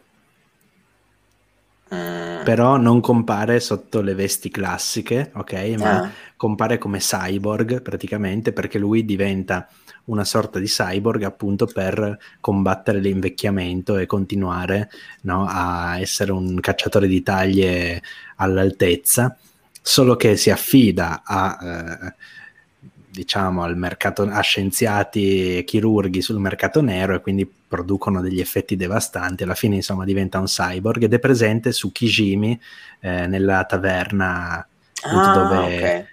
Sì, sì, sì, poi, ti, poi, magari ti mando la foto, sì, è irriconoscibile, eh? cioè, l'abbiamo sì. scoperto solo grazie al Visual Dictionary, visual dictionary che, no? sì, che dice Rotgar Deng, mm. si chiama Rotgar Deng. Ecco, nuovo... che sia un correliano, no? Esatto, diciamo, un, era, era, un cacciatore di taglie corelliano che agisce sotto falso nome, ma nessuno l'aveva capito finché, adesso non ricordo chi, forse proprio qualcuno dello story group aveva messo la foto di Dengar e poi quella di Rotgar Deng e aveva detto tipo leggete la descrizione, mm. eccetera. Però non l'aveva capito nessuno, veramente nessuno.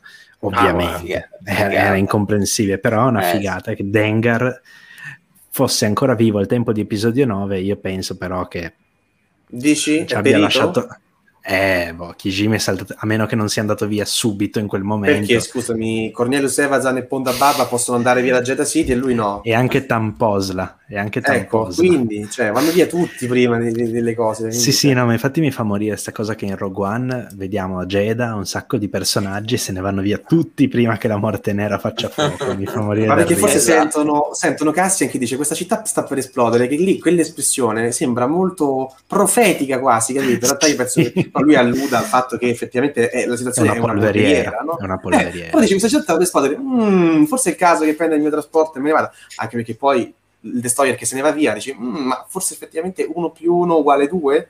Non lo so, eh? poi sono personali interpretazioni, comunque vabbè. Sì. Per quanto mi concerne, sì. e sposo completamente eh, l'ultima mh, idea che aveva Marco, ossia anche secondo me eh, i possibili mandanti sono i caminoani. Ora, non la sposo con troppa convinzione perché effettivamente eh, avrebbero potuto far vedere un ologramma di, non dico la Masu, ma magari di Nalasè, perché si, si, si evince dal uh, comportamento dietro dei, manda- dei caminoani che sono esposti, si stanno esponendo, si stanno sì. addentrando in una zona in cui effettivamente, cui effettivamente non c'è ritorno. Quindi perché tenere celati questi eventuali rapporti eh, che possono intrattenere con il cacciatore di taglie a cui non sono estranei, perché eh, la matrice originale è un cacciatore di taglie, quella dei cloni che hanno prodotto e di cui vanno tanto fieri, quindi non vedo perché non reiterare questo tipo di eh, rapporto. E quindi questo, il fatto che non si vedano in ologramma mi insospettisce un pochino e quindi mi induce a pensare che possono essere altri. L'idea di Francesca che sia Boba Fett... Mm, mi incuriosisce. Allora, non, non, concepisco quello che aveva detto sempre Marco sul fatto che possa essere comunque l'impero, perché da quello che ho capito, eh, poi in questo contesto penso di noi quattro tu sia la persona più eh, addentro, Gioda, e da quello che ho capito io, l'impero, anche Tarkin nella persona dell'impero sul camino, non sanno che Omega effettivamente abbia esatto. un valore più grande di quello che pensano. Pensano che il quinto clone modificato sia Echo, mentre invece esatto. è Omega. Sì, Quindi sì. dico, è, cioè, è illogico pensare che l'impero eh, lanci Ciao, Trump, di taglie. Scusami, eh, buona serata. Trump. Buona serata, recuperaci. Io dico, quindi stento a credere che l'impero mh, mm, avvii un'operazione clandestina per recuperare un qualcosa di cui neanche sa, eh, di, conosce, di, cui non conosce il mm. valore. Mm. Stento a chiedere anche che lo stesso Jabba a questo punto, che ok, è comunque il boss, il uh, criminale per eccellenza, si renda effettivamente conto, o almeno sappia di che tipo di, di valore abbia se, se, se, anche sapessi che Omega esiste per l'appunto, quindi rimango di idea che siano i Caminoani, e, e però appunto mi lascio aperta questa possibilità che possa essere qualcun altro che al momento, francamente, la cui identità al momento mi sfugge. Cioè, per quanto uno possa stare lì ad atropellarsi, ora o te ne esci tu con il, il numero proprio assoluto e io mi inchino proprio in diretta, e se no non lo so, veramente non lo so. Mi piacerebbe che fossero i Caminoani, per continuare sulla falsariga dei Caminoani avidi, che, che, macchinano, che vogliono riprendersela a tutti i costi, eccetera, eccetera. Mi permetto mm-hmm. di, di, rispondere velocemente. Il fatto Prego. che secondo me non, non appare in ologramma è semplicemente eh, sceneggia- per sceneggiatura per tenere il mistero. Quindi quella, quella sì. secondo me il motivo è quello. E faccio notare un'altra cosa, che eh, quando Camino Anni, nell'episodio 3 se non sbaglio, dicono che devono, hanno bisogno per proseguire il loro progetto eh, di, un, di, un, clone modificato, mm-hmm. tutti forse abbiamo pensato che sia eh, Corsair, Corsair e invece secondo me è Omega. Potrebbe darsi, potrebbe Ma darsi. Infatti, infatti loro parlavano di cloni al plurale Uh-huh. Secondo me, eh, in quel caso lì, non parlava allora di Crosshair no, e neanche della Bad Batch perché appunto hanno Crosshair. Se devono recuperare altri esemplari, evidentemente non può essere Crosshair né altri membri mm. della Bad Batch. Serve probabilmente qualcuno che abbia delle caratteristiche diverse. Ora, gli unici due che a me vengono in mente sono Boba Fett, che non ha la crescita accelerata, mm-hmm e secondo me neanche Omega ha la crescita accelerata. Ah, no, no. Io sono convinto che non ce l'abbia perché? Perché nel primo episodio viene definita eh, femmina umana adolescente. Ora sappiamo che teenager in inglese è proprio una fascia d'età precisa, no? 13-19 anni. Ora, poi la chiamano anche bambina, quindi opterei Mamma. per i tre, e poi per l'aspetto opterei per i 13. Non meno, io non, non, non, le darei come qualcuno ha detto 8-9 anni, così no, perché è truccata, che sembra una stupidaggine, uh-huh. ma è truccata. Secondo me già questo è un modo visivo per identificare un'età leggermente superiore. E di conseguenza io credo che abbia 13 anni, se ne avesse 13 sarebbe, senza appunto crescita accelerata, nata nel 32 BBY, quando è stato commissionato Perfetto. l'esercito di cloni e quando è nato anche Boba Fett. Perciò io sono indotto a pensare che eh, appunto Omega sia una clone con crescita normale, diciamo, eh, e che, ah, vabbè, Boba Fett sappiamo esserlo, e che i due cloni ehm, che loro dicono non torneranno, eccetera, siano Omega e Boba Fett. Poi sì, Claudio dice io l'avrei dato 11-12 anni, magari Omega in realtà ne ha 11-12, ha comunque la crescita sì, normale. Potrebbe... Circa. Sì, sì, sì, potrebbe anche essere stata creata più tardi, no? ma credo che più o meno eh, l'età sia quella, ecco. Dopodiché Edoardo giustamente chiede chi era a conoscenza dell'esistenza di Omega oltre Caminoani? E nessuno in teoria, nessuno. Di conseguenza io ho analizzato un po' le varie ipotesi e non sono giunto a una vera e propria conclusione. Ho anche varie idee più o meno strampalate, eh, sia chiaro, ma così per, per, divertimento le elencherò un po' tutte. Vai. Allora, ripeto, l'impero direi di no, perché non sa che Omega è il quinto clone modificato. I Caminoani. Ci pensavo però, allora, l'hanno lasciata fuggire. Uh-huh e poi la, rivo- la vogliono recuperare. È vero, che, è vero, che, se non l'avessero, è vero che se non l'avessero lasciata fuggire, lei sarebbe finita nelle mani di Crosshair, quindi probabilmente dell'impero. Esatto. E loro non volevano che l'impero. Però continua a non convincermi del tutto. Poi, logicamente, l'opzione più probabile, perché appunto erano gli unici a conoscenza della sua esistenza, si presume. Poi, nulla mi toglie eh, ancora dalla testa la convinzione che Omega sia sensibile alla forza e che il mm. clone mm. superiore possa essere un clone sensibile alla forza, per dirne uno. Ora, qualcuno potrebbe aver fatto spiare i Caminoani, e per qualcuno intendo Palpatine, però a quel punto avrebbe sguinzagliato l'impero. Esatto. C'è qualcun altro che sta lavorando anche al progetto di clonazione. Ora, molti anni dopo, 28 anni dopo, mi sembrano troppo giovani entrambi. Uh-huh. Un giovane Gideon, no, penso sia troppo... Però c'è qualcosa... nessuna delle opzioni comunque mi convince. Io ho tante idee, una più strampalata dell'altra, ma nessuna delle opzioni mi convince, purtroppo. Credo che alla fine saranno i Caminoani, perché la scrittura di queste serie a me sembra un po' pigra. e quindi eh, penso che, no, beh, proprio mm, per, insomma, penso che non abbia troppe, troppi giri, insomma, troppi, troppe circonvoluzioni, ecco.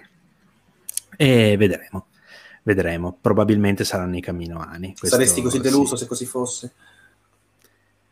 No, no, oh, beh, assolutamente dai. no. Almeno Però questo. Edoardo dice, se Palpatine ha percepito all'inizio di Throne Alleanze, dall'altro capo della galassia, effettivamente magari ha percepito Omega. Se è sensibile alla forza, forse sì. Se è sensibile alla forza, sì. potrebbe. Sì, sì, però anche questa Ma... necessita di un'ulteriore ipotesi, quindi sì. per il rasoio di Occam forse è meglio tagliarlo. eh, giusto, no? Eh, giusto, giusto, giusto. Enziano multiplicanda sunt, mm. cioè non aver sbagliato col latino, ma mi pare sia questa la citazione. Quindi... Sì. Però non dai, so. alla fine, per quanto era assurda, Boba Fett conosce, di regola dovrebbe conoscere Omega. Ah, mm. scusa, mm. ho dimenticato l'opzione di Boba Fett, è vero. Io sì, lo so eh, che è assurda, però lui la conosce. Beh, amico, Boba Fett non amico, ha vissuto, però... ha vissuto per dieci anni su Camino. Eh. Esattamente. Eh. Potrebbe essere lui come potrebbe Camino. aver venduto l'informazione, qualsiasi cosa. Però mi chiedo, a che pro? No, in realtà no. È solamente no, perché, perché voglio realtà, sognare. No, perché in realtà non sarebbe un'opzione, cioè sarebbe un'opzione interessante, cioè un clone a crescita normale, quindi un clone particolare rispetto agli altri che cerca un'altra clone particolare, no? Più che altro Ma... lo vedo per una comunanza, cioè ho finalmente qualcuno come me, un po' come se Ico dovesse cercare qualcuno che fosse come lui, motivo per cui va con la Bad Bet più o meno. Il, il mio dubbio però è, è se per, per, farlo però si affida ad un cacciatore di taglie. Esatto, già lui è un cacciatore di taglie. Eh, ma comunque lui non è ancora così abile, ne essendo ancora piccolo per sì, vedere quello che vedremo anni, noi ha bisogno di tempo. Sì, è vero.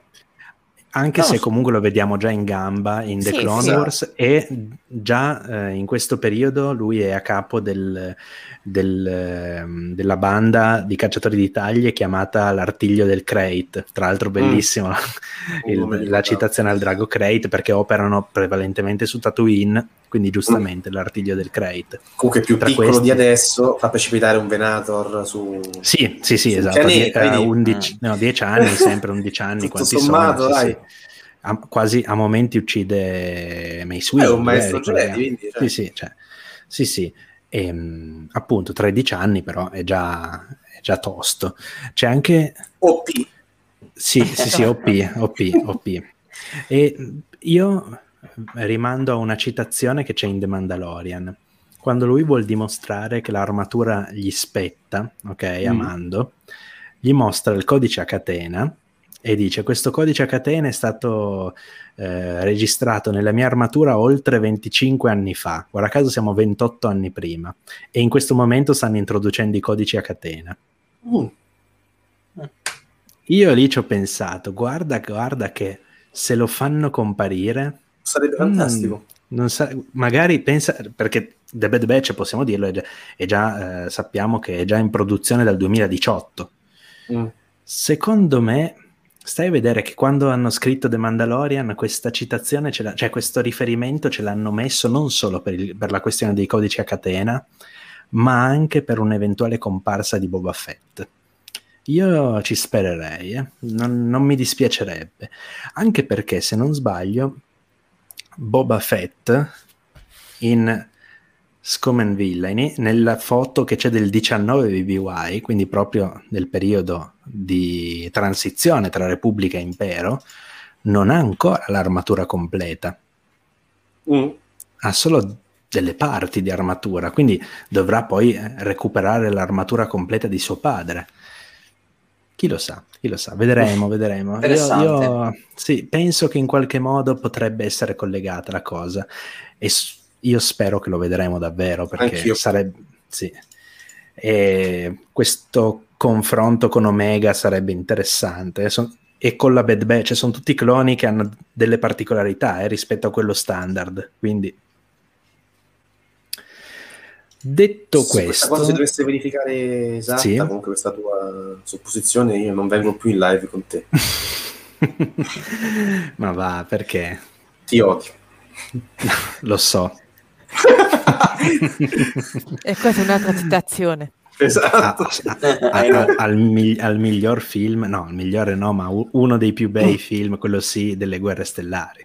Vero, solo, è anche una citazione no. di Afra questa. Ti odio, lo so, è di Afra. Ah, eh dai, sì, non me lo... è vero che Francesca la rimuovo completamente la dottoressa Afra da, da, noi, quindi ah, vedi che non me, non me lo ricordavo mica eh, che ci fosse questa citazione. A chi lo, cioè, chi lo dice? Afra è? Tolvan. Tolvan, ecco. eh sì, dovevo immaginarlo, dovevo immaginarlo. Di il nome, Giova. Magna Tolvan. Ottimo. io, io, lo pronuncio con la gn, non gn. Eh, esatto, perché so che tu sei anche io, perfezionista. Magna. Sì, sì. Magna Tolvan, sì sì, che è, per chi non lo sapesse, l'amante eh, della dottoressa Afra. Mm. Detto questo, andrei in chiusura proprio con un altro momento di pure teorie. Vi sparo un po' di nomi e ditemi voi se sì, no, Vai. forse, ok. Allora, intanto voglio recuperare un commento che c'era precedentemente di eh, Matteo Trooper, mi pare. Eccolo qua. Vi piacerebbe vedere nella serie un giovane Krennic, Erso, Gideon? Secondo me sarebbe fighissimo. Secondo me sarebbe fighissimo. Ma prima vi faccio altri nomi, cioè quelli che sappiamo, che in qualche modo vedremo. Allora, vedremo Rex, e questo lo sappiamo.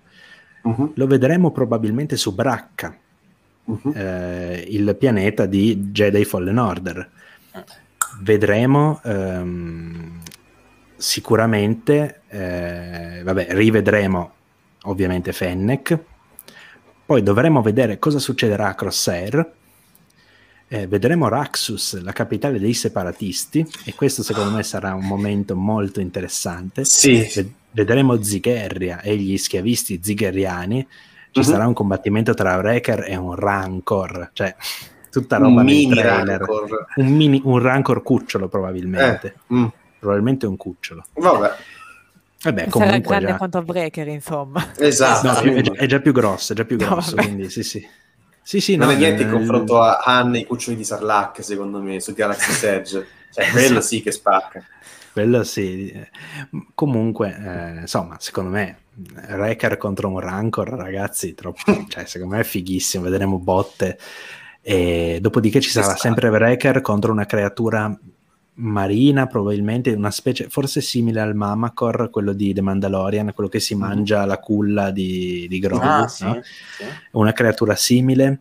Poi sempre su Zigherria ci sarà una specie di creatura alata, mm, che adesso non ricordo il nome purtroppo, ma eh, secondo me ci sarà un momento della serie in cui davvero avremo Monster Hunter, come qualcuno diceva, Hunter verrà, verrà chiamato Monster Hunter.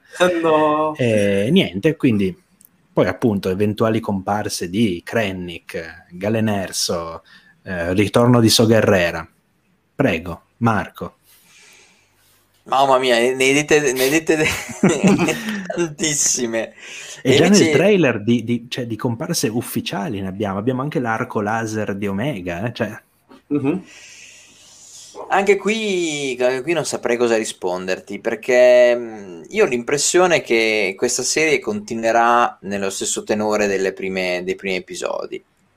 La mia paura, mio timore, mm-hmm. perché come detto prima non è la mia, spe- cioè non, non, non, sarebbe quello che vorrei, però credo che tutti questi, tutte queste, queste, che, queste situazioni, personaggi che hai elencato faranno parte di eh, storie verticali all'interno della, di tutta quanta la stagione. Eh, ci sarà giusto appunto la, la, probabilmente la, l'unica parte orizzontale, eh, la, la ricerca, la, la, la cattura di, di, Omega da parte di, di Fennec e quindi eh, sempre nell'idea che siano i Caminoani, il fatto che rip- la riportino i Caminoani ma poi succeda qualcosa per cui alla fine ritornerà uh, insieme alla Bad Batch sì, o per volontà dei Caminoani stessi che capiscono e si rendono conto oppure verrà ripresa con una, uno scontro negli ultimi episodi eh, però questo sarà secondo me l'unica eh, linea orizzontale e quindi loro, la, la, loro fuga diventa una protezione di Omega eh, per proteggerla appunto da, da, chi la vuole riportare indietro. E poi ci saranno tante storie verticali. Credo io ho questa impressione. Non, non, non, se sarà così non sarà proprio per me il top, il massimo di quello che avrei voluto da questa serie, però non saprei neanche cosa, cosa, aspet- cosa eh, diciamo, eh, quello che vorrei, che se- perché mh, mm, non conosco benissimo tutte quanti eh, le storie che sono dietro anche The Clone Wars, eccetera, quindi mi mancano alcuni pezzi per, avere, per farmi un'idea di quella che potrebbe essere mm-hmm. una... Però la mia, la mia, idea è quella, sarà quella la, il futuro di The Bad Batch. Ok, eh, stavolta do la parola prima a Daniele. Ok, ti ringrazio. Dunque, io eh, ho già detto che spererei in realtà di vedere più personaggi possibili. Chiaramente vorrei vederli in maniera studiata, nel senso una Fennec che eh, Francesca dice poteva essere una qualsiasi altra cacciatrice di taglie, sarebbe stato uguale dico ok, è vero, e, però ho gradito, tutto sommato è un personaggio che è stato mh, visto recentemente, apprezzato dal pubblico e ha un, avuto discreto successo, quindi mi è fatto piacere di vedere lei piuttosto che un completo sconosciuto o comunque un nuovo personaggio di cui poi si deve ricominciare la caratterizzazione e tutto il resto, l'approfondimento e via. E questo fa sì che io mh, non vorrei appunto un'incetta di personaggi uh, messi così solo per farli vedere. Nel senso, uh, temo che vedremo soltanto personaggi che a me personalmente non piacciono. Quindi uh, Rex nello specifico e come vagheggiavamo tempo addietro, Ahsoka, che Ahsoka ormai è onnipresente. Cioè non è più la saga degli Skywalker, è la saga di Ahsoka sostanzialmente, è la saga ovunque. E quindi io temo questo incubo ricorrente proprio, no? per dire una la cosa. saga lo... dei Tano i discendenti quando avremo i discendenti di Ahsoka sarà la saga dei Tano Ray, Ray, chi, Ray, Ray, e Omega dirà io mi chiamo Omega Tano eh, a posto. Che tra l'altro suona benissimo quindi eh, in, ogni caso, in ogni caso per il momento devo dire frecciatina è più la saga dei Palpatine ma vabbè. Beh, ma non è così male dai come cosa tutto sommato. E Beh. vabbè dai allora, non mi fa ridere. Dicevo, e quindi contestualmente domanda, faccio come Marzullo, mi faccio una domanda e mi do una risposta. E vorrei vedere mh, Orson Krennic, ma per carità, è ovvio, cioè firmerei con il sangue per avere Orson Krennic presente nella serie.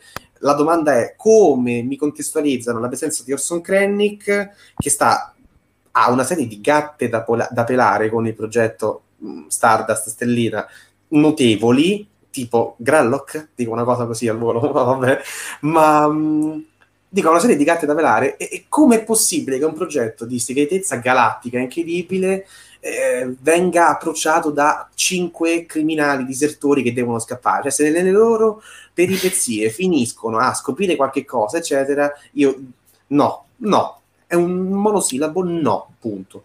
Quindi vale per Krennic, vale per eh, Erso, vale per chiunque. Mi piacerebbe vedere magari un albore di ribellione che non sia solo eh, So Guerrera e quelli che sono poi dopo eh, gli albori appunto dei suoi partigiani, sì, e, però vorrei che fosse dato più spazio per esempio ai personaggi che poi effettivamente devono gestire la, la, la, serie, la stagione intendo, come protagonisti. Quindi io parlo di le prime reclute del progetto Artiglio Guerriero, voglio vedere che tipo di evoluzione avranno loro.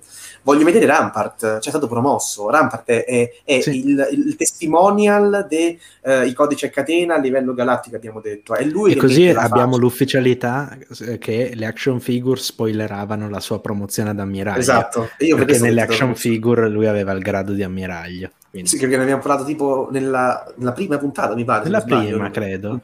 Forse nella seconda, perché era lì che compariva. Non lo so. non mi ricordo nemmeno io, però ti fatto... No, la, l'abbiamo parlato con Rebecca, quindi la seconda, la seconda. Esatto. Quindi dico, sono contento di quella, mi piacerebbe che Rampart avesse più spazio adesso personalmente. È un personaggio nuovo, un personaggio molto interessante e vorrei rivedere appunto Tarkin, sempre memoria del fatto che vi ho detto che Tarkin secondo me è un villain che per quanto riesce a farsi odiare è forse anche più riuscito di quanto non possa essere un Darth Vader, per esempio, e sì. come villain proprio, no? Quindi è inutile esagerare con tante persone. Sì, se studiate, ok. Kenan, fatemelo rivedere, assolutamente d'accordo. Chiunque, ho già detto la scorsa volta, vanno su Bracca, ma che mi debbano far vedere magari Cal Kestis che cammina dietro eh, mentre fanno a pezzi un Venator, cioè mh, mm, anche no, quello è fanservice, raga, cioè, senza offesa, ma anche no. Ma ha anche dei difetti il fanservice. No, no, no, no, no. Sì, sì, sì, se è studiato, sì, dai. Cioè, se tu mi fai tutte queste citazioni, tutte queste cose, io sono contento. Se tu mi fai vedere un personaggio così, oh mio Dio, ma quello è Calcestis. No, no. Fatemi personaggi studiati, personaggi ragionati, apparizioni sensate, ricorrenti, tutto quello che volete. Non mi mettete i personaggi così alla rinfusa capito? Mm-hmm. Boba Fett, perché no? Ci starebbe bene secondo me. Non sappiamo che tipo di evoluzione poi potranno avere gli avvenimenti, quindi magari quello che dico ora lo sconfesso fra due puntate perché fra due puntate si sa che cosa è successo, ok? Ci sono circostanze specifiche, eccetera, eccetera. Però no, anche su Raxus, io sono contento di vedere Raxus, eh, eh, come tu ben sai, anche Francesca immagino, non so se Marco sa, nel mio, la mia fede eh, separatista, però io dico, anche lì, se me lo fanno vedere come comparsata per farmi capire soltanto che eh, i pianeti della Confederazione continuano a rimanere ostili, come noi possiamo ben sapere anche da altre letture e quant'altro, a me sembra una cosa un po' sprecata, per dire. Mm-hmm. Quello dico. Cioè, mm, io detesto quando viene messa troppa carne al fuoco, questo. Se viene messa poca carne al fuoco, ma fatta bene, sono, ben, sono contento. Troppa carne al fuoco, no. E, e quindi Contestualmente, e con questo concludo, Marco sosteneva che la falsariga poi delle altre puntate sarebbe stata la stessa delle prime. Io ho il terrore che invece aumenteranno questo, a, a livello esponenziale il fenomeno di magari eh, comparsate e quant'altro, con questo andando irrimediabilmente a intaccare l'armonia di un prodotto che, ripeto, a me personalmente non fa fare salti di gioia, ma comunque mi, mi sembra risulta, risulti ben riuscito, tutto sommato ok, trama orizzontale, trama verticale, eccetera. Non, no, non troppo, il troppo stroppia, ci, basta, non dico più mhm. altro. Francesca. Su questo sono d'accordo con Daniele, nel senso i personaggi in sé devi inserirli, devono essere ben approfonditi e studiati, inserirli giusto per dire che esistono, beh, lo sapevamo già che ci sono questi personaggi quindi in realtà spero che non ce ne siano ancora troppi altri dopo. Qualcun altro sì, ma non troppi. Per esempio Rex non, non è una cattiva idea, però neanche mi salta così tanto. Comunque l'abbiamo anche già visto in uh, The Rebels. Quindi uh, che si sia o meno anche qui lo vedo un po' superfluo, perché non riesco a vedere ancora la sua incisività. Poi magari sarà strepitoso e importantissimo, però per ora non riesco a vederla. Per quanto riguarda Krennic invece, penso possa essere interessante uh, se dovessero fare un confronto con, uh, cioè un suo confronto con uh, Tarkin, quindi un qualcosa di diretto, un qualche dialogo. Però naturalmente dovrebbero cercare di riprendere più o meno in parte le vicende di Catalyst mm-hmm. per evitare retcon. di fare atti retcon. Cioè. Eh, questo, scusa se ti interrompo un attimo Francesca, ma questo è il problema più aggiungono personaggi, cui sappiamo magari già background e quant'altro, più si espongono a rischio che facendo le cose in modo, non dico sbagliato, ma comunque alternativo o potenzialmente diverso, eh, si espongono a rischio che poi appunto si parli di retcon qui, retcon là, eh, ma il canone, eccetera, eccetera, capito? Ecco perché io dico, fly down, come si dice in queste occasioni, tipo, no, vola basso, fai una cosa un po' più uh, ragionata e via, no? Basta. E, appunto, cioè sono d'accordo su questo. L'unica motivazione, giustificazione che possono dare è, è questo discorso è avvenuto prima, però per l'astio, nel caso specifico che vediamo, non può essere scoppiato all'improvviso, quindi per esempio deve esserci sempre astio, mm-hmm. parlando ovviamente di questi due personaggi. altrimenti mi dovrebbero far vedere una tale benevolenza tra i due, poi all'improvviso succede qualcosa, quindi vuole inserire un nuovo elemento. Mm. Secondo me dovrebbero fare una cosa del genere, visto i casini che piace combinare a quelli. Comunque, eh, non so se seguite Masterchef, ma nel caso, sì. bene, Daniele, allora sappi che Giorgio Locatelli non è fiero di te. Ah no, eh, mi spiace. Fly low, fly low. Fly low. Eh, cioè, vedi, no, cioè, vattelo a vedere, c'è una, c'è una, clip proprio in cui cazzi a un concorrente perché dice fly down e invece è fly low. Vedi, infatti ho, detto, ho fatto la domanda, ma si dice, come si dice in questi casi fly down? No, vedi. No, no, fly low, ma vabbè, eh, fly Chiedo down scusa. lo dicono, no, no, ma è diffuso in italiano, ma è uno dei tanti falsi miti no, che abbiamo in italiano okay. riguardo alle altre lingue. Eh, okay. Uno dei tanti, né più né meno. Allora, eh, eh, intanto Carmio... Sì, cosa, vai, vai, scusami, scusami, certo. Per quanto riguarda Wrecker, sinceramente questi combattimenti, anzi i prossimi combattimenti che ci saranno, per come li hai descritti, io ti vedo da tantissimo trash. Cioè, ci manca solo Wrecker o qualche altro personaggio a torso nudo ed è perfettamente in linea con questi anni. sì. Ma no. Eh, Qua abbiamo Edoardo che dice vogliamo di nuovo Alessandro Borghese a doppiare qualcuno? sì, sì, sì, sì, sì, assolutamente. Eh, mezza frase perché non è in grado, però sì. Basta eh... che dica 10. eh, Carmio già dice no perché l'ho citato prima. Eh, Carmio, tu avevi fatto una promessa nel caso io avessi parlato di, per, cioè io avessi fatto una live di due ore. Siamo a, un minuto e 50, eh, a un'ora e 56 minuti, quindi fatti tuoi. Te l'ho detto che sarà una sfida, eh, l'avrei stacca, stacca. End broadcast. Marco se lo ricorderà bene il Forse Tom End broadcast. Uh. Esatto. Vabbè, eh, dico due cose rapidissime, poi andiamo in chiusura perché eh, stiamo facendo notte. Allora, um, io mi spiace, ma non sono d'accordo io voglio... Allora, per me la seconda, stagione, la seconda stagione di The Mandalorian c'è anche andata leggera con il fanservice e le comparse. Per me le serie TV, cioè veramente, trama allora, orizzontale sì, un minimo sì, però un minimo di trama orizzontale, ma poi tipo eh, un quarto, diciamo, dell'episodio che prosegue la trama orizzontale e tre quarti con la comparsa della settimana, ma che ogni settimana ci sia una comparsa, eh quella assolutamente sì.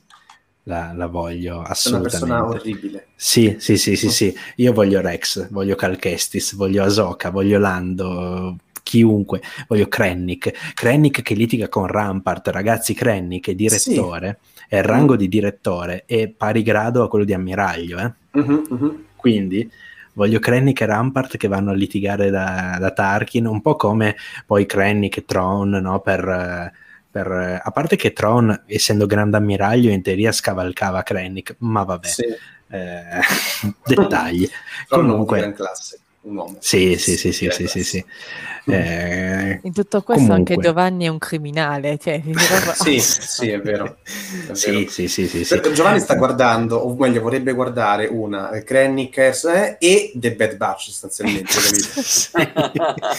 Quella sì, sì, stagione, sì. No? Vabbè, ma, ma, avete sentito prima, cioè io tirerei fuori Land delle tre solo per trasformare le tre da droide sì, normale sentito, a Social Justice Warrior, quindi insomma... non serve che ricordi. Poi Pablo, se mi se il contratto lo firmiamo. Ecco. Detto questo, e poi voglio Asoka ovviamente, eh, sia chiaro. Oh, stop, stop. Mancamento, sempre, dovunque, male. Dovunque, dovunque, dovunque. Detto questo, andiamo, andiamo in chiusura appunto perché è tardi, cioè due ore per parlare di un episodio di 23 minuti è un nuovo record mondiale, credo. Detto questo, partiamo ovviamente con il momento product placement perché la mente è ossessionata dal profitto. Allora, intanto abbiamo primo argomento, feccia e malvagità. Oh, attenzione, Carmio, 2 euro perché Giovanni è un criminale. Lo stai okay, spendendo. Grazie, grazie, Sì, sì, sì, no, sono, sono una persona orribile. eh, comunque... Poi diamo a Giorgio di dargli l'indirizzo, tuo intendo. certo, abbiamo qua Scum and Villainy che è un ottimo eh, volume che raccoglie eh, diciamo schede segnaletiche per quanto riguarda i peggiori criminali della galassia da prima di episodio 1 fino a episodio 7, po- pochi giorni prima, si interrompe misteriosamente pochi giorni prima. L'autore è il, eh, il capo della polizia di Osnian Prime. misteriosamente si, questo volume si interrompe pochi giorni prima di episodio 7. Ho già qualche idea su cosa sia successo al povero, al povero eh, come si chiama? Exantor eh, Divo. È, è, il mm. nipote dell'ispettore Divo. Divo. È, il, è, il, nipote dell'ispettore sì, sì, no, Divo so, che, c'è in, che, c'è in, The Clone Wars. Eh, si chiama, se non sbaglio, Exantor Divo. Comunque, dopodiché, anagrammi ingegnosi e parchi a tema, cioè questa l'abbiamo proprio, IECF l'abbiamo studiata in una maniera Idaflor, Florida, Orlando, Disneyland Galaxy's Edge. Quindi, per quanto riguarda anagrammi ingegnosi e parchi a tema, vi consigliamo intanto il romanzo Black Spire, che è, potremmo dire, il seguito spirituale di eh, Phasma, eh, un romanzo che eh, narra ancora una volta le vicende di eh, Vimoradi e del capitano Cardinal. Io mi ah, tengo vago Ecco, spoiler, vabbè. Oh. Eh, e, si, e, si, svolge quattro mesi dopo, diciamo la parte eh, principale del romanzo si svolge quattro mesi dopo episodio 7, eh, eh, sì, 7 e 8, che tanto sono attaccati. Quindi fa parte di, quel, eh, di quell'ondata di romanzi e fumetti che coprono i sei mesi tra eh, la distruzione di Osnian e la battaglia di Batu, che appunto e eh, l'esperienza no, che eh, si può vivere a Galaxy's Edge qualora si andasse nel parco dei divertimenti. Dopodiché abbiamo naturalmente il fumetto Galaxy's Edge ai margini della galassia che Daniele ha avuto l'onore di recensire, giusto? Vero, concordo. Cioè, che è un fumetto assolutamente straordinario, eh, straordinario. concordo. E anche questo ambientato appunto su Batu, eh, ha un po' di epoche flashback diverse. e flash esatto. forward esatto ver- tra epoche diverse tanti eh, personaggi tanti personaggi, tanti manufatti, oggetti, sì. cioè Doc Ondar che è uh-huh. l'antiquario di Galaxy's Edge, lo potete, tro- lo potete, trovare davvero al parco dei divertimenti, Doc Ondar, ehm, che tra l'altro viene citato per la prima volta in solo, è stato citato in solo prima ancora di comparire, non sapevamo chi fosse, era un nome gettato lì e poi abbiamo scoperto che è lui, Doc Ondar. Mm. E eh, sempre per quanto riguarda Galaxy's Edge, appunto il The Art of Galaxy's Edge, eh, l'artbook, che già ve lo posso spoilerare, prima o poi arriverà sul nostro canale, prima o poi lo sfoglieremo per voi. Spoiler. Dopodiché, eh, ancora questa volta un romanzo, eh, devo dire poco riuscito, a mio parere, ma io ve lo consiglio lo stesso perché, come dice Giorgio, se vi piacciono ah.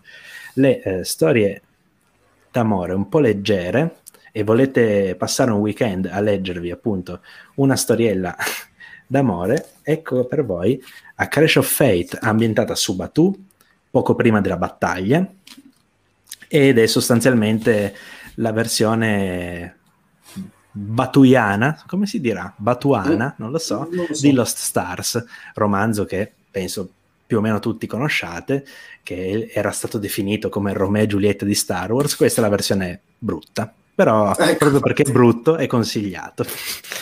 Eh, Giorgio ha dato dei voti eh, orribili al, al, romanzo, ma eh, lo, per, quelli, per, quelli che sono i suoi gusti. Lo consiglia appunto per chi invece è un po' più romantico di lui e di me anche. eh, dopodiché, eh, se vogliamo parlare della rivincita dei droidi, abbiamo qui, un momento che devo spostare tonnellate di materiale, la novelization o come mm, si diceva una volta l'adattamento romanzato, il romanzato di solo a Star Wars Story che è molto gradevole, come del resto è molto gradevole il film per chi eh, ama i... come no? Come no, Daniele, Daniele, no, stiamo facendo Ma pubblicità. Sai, oh. Hai ragione, stiamo ragione. facendo pubblicità. No, il libro è bellissimo. oltre, a questo, ecco, oltre a questo c'è anche la official guide di Solo, eh, che eh, fa parte del, diciamo, dei visual dictionary ed è eh, un'ottima guida che contiene tantissimi riferimenti easter egg, soprattutto all'universo Legends, quindi chi è interessato a vedere qualche ricanonizzazione, ad esempio anche di personaggi e nomi un po' oscuri, tipo il cancelliere Contispex I o eh, Xim il despota. Quello, questa è la guida che fa per voi, ma anche gli albori dei viaggi iperspaziali, eh, i finanziamenti del, ehm, della famiglia reale corelliana per la colonizzazione dell'orlo esterno, insomma, ce n'è per tutti i gusti. Per finire, un romanzo che CF non ha consigliato, ma che io consiglio, che ho già citato prima, è L'apprendista del lato oscuro, perché intanto perché è un romanzo ottimo e lo consiglio a prescindere e in secondo luogo perché si svolge intanto verso la fine delle guerre dei cloni, quindi siamo proprio nel periodo, e perché una sua parte mh, abbastanza iniziale, devo dire, si svolge su Pantora. Quindi se volete un'avventura che si svolge in parte anche su Pantora, questo è il romanzo che fa per voi, ma in generale se gradite una bella avventura, eh, anche tragica a suo modo, eh, è il romanzo che fa per voi. Detto questo, la, la voce è, è, è, rovinata dal profitto, altro che... Ero sicuro. Detto questo, io ringrazio naturalmente Francesca e Daniele per essere stati Grazie qua in qualità di membri eh, della redazione. Ringrazio Carmio che, che, sta per accendere un mutuo eh, per far mm. fronte alle Mamma spese mia. per la Rainy Day in Tipoca. Naturalmente ringrazio Marco Puglia, ricordo che è vicepresidente Grazie. di Empira e ricordo che è conduttore della rubrica Comlink Live, quindi andate a seguire Empira, mi raccomando Grazie mille a Marco per essere grazie, stato grazie. Qui, qui con noi. La prossima settimana, lunedì prossimo, sempre alle ore 21, avremo con noi Cedric delle cronache di Rex. E quindi io spero davvero di aver azzeccato l'episodio in cui compare Rex perché sarebbe carino, insomma. Eh, dopo, dopo Mister Echo, anche se il motivo è un altro, nell'episodio in cui Eco ha un po' più di insomma eh, spazio. una comparsa un po' più di spazio mi piacerebbe ecco, avere anche le cronache di Rex il giorno in cui Rex fa la sua comparsa. Non sono così fiducioso ma speriamo bene. Incrociamo le dita. Mm. quindi io vi do la buonanotte vi lascio alla sigla che adesso dovrò cercare perché come al solito non me la preparo mai e che la forza sia con voi. Grazie Ciao mille. Buonanotte. A tutti grazie grazie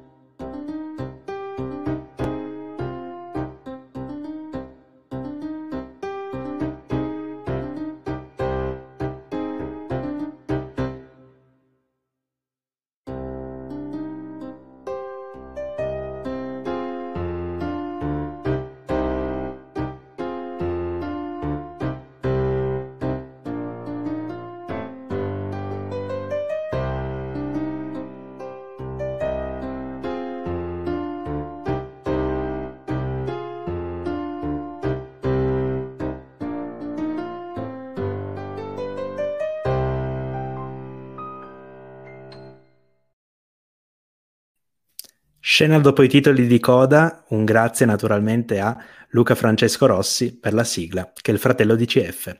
Ciao a tutti!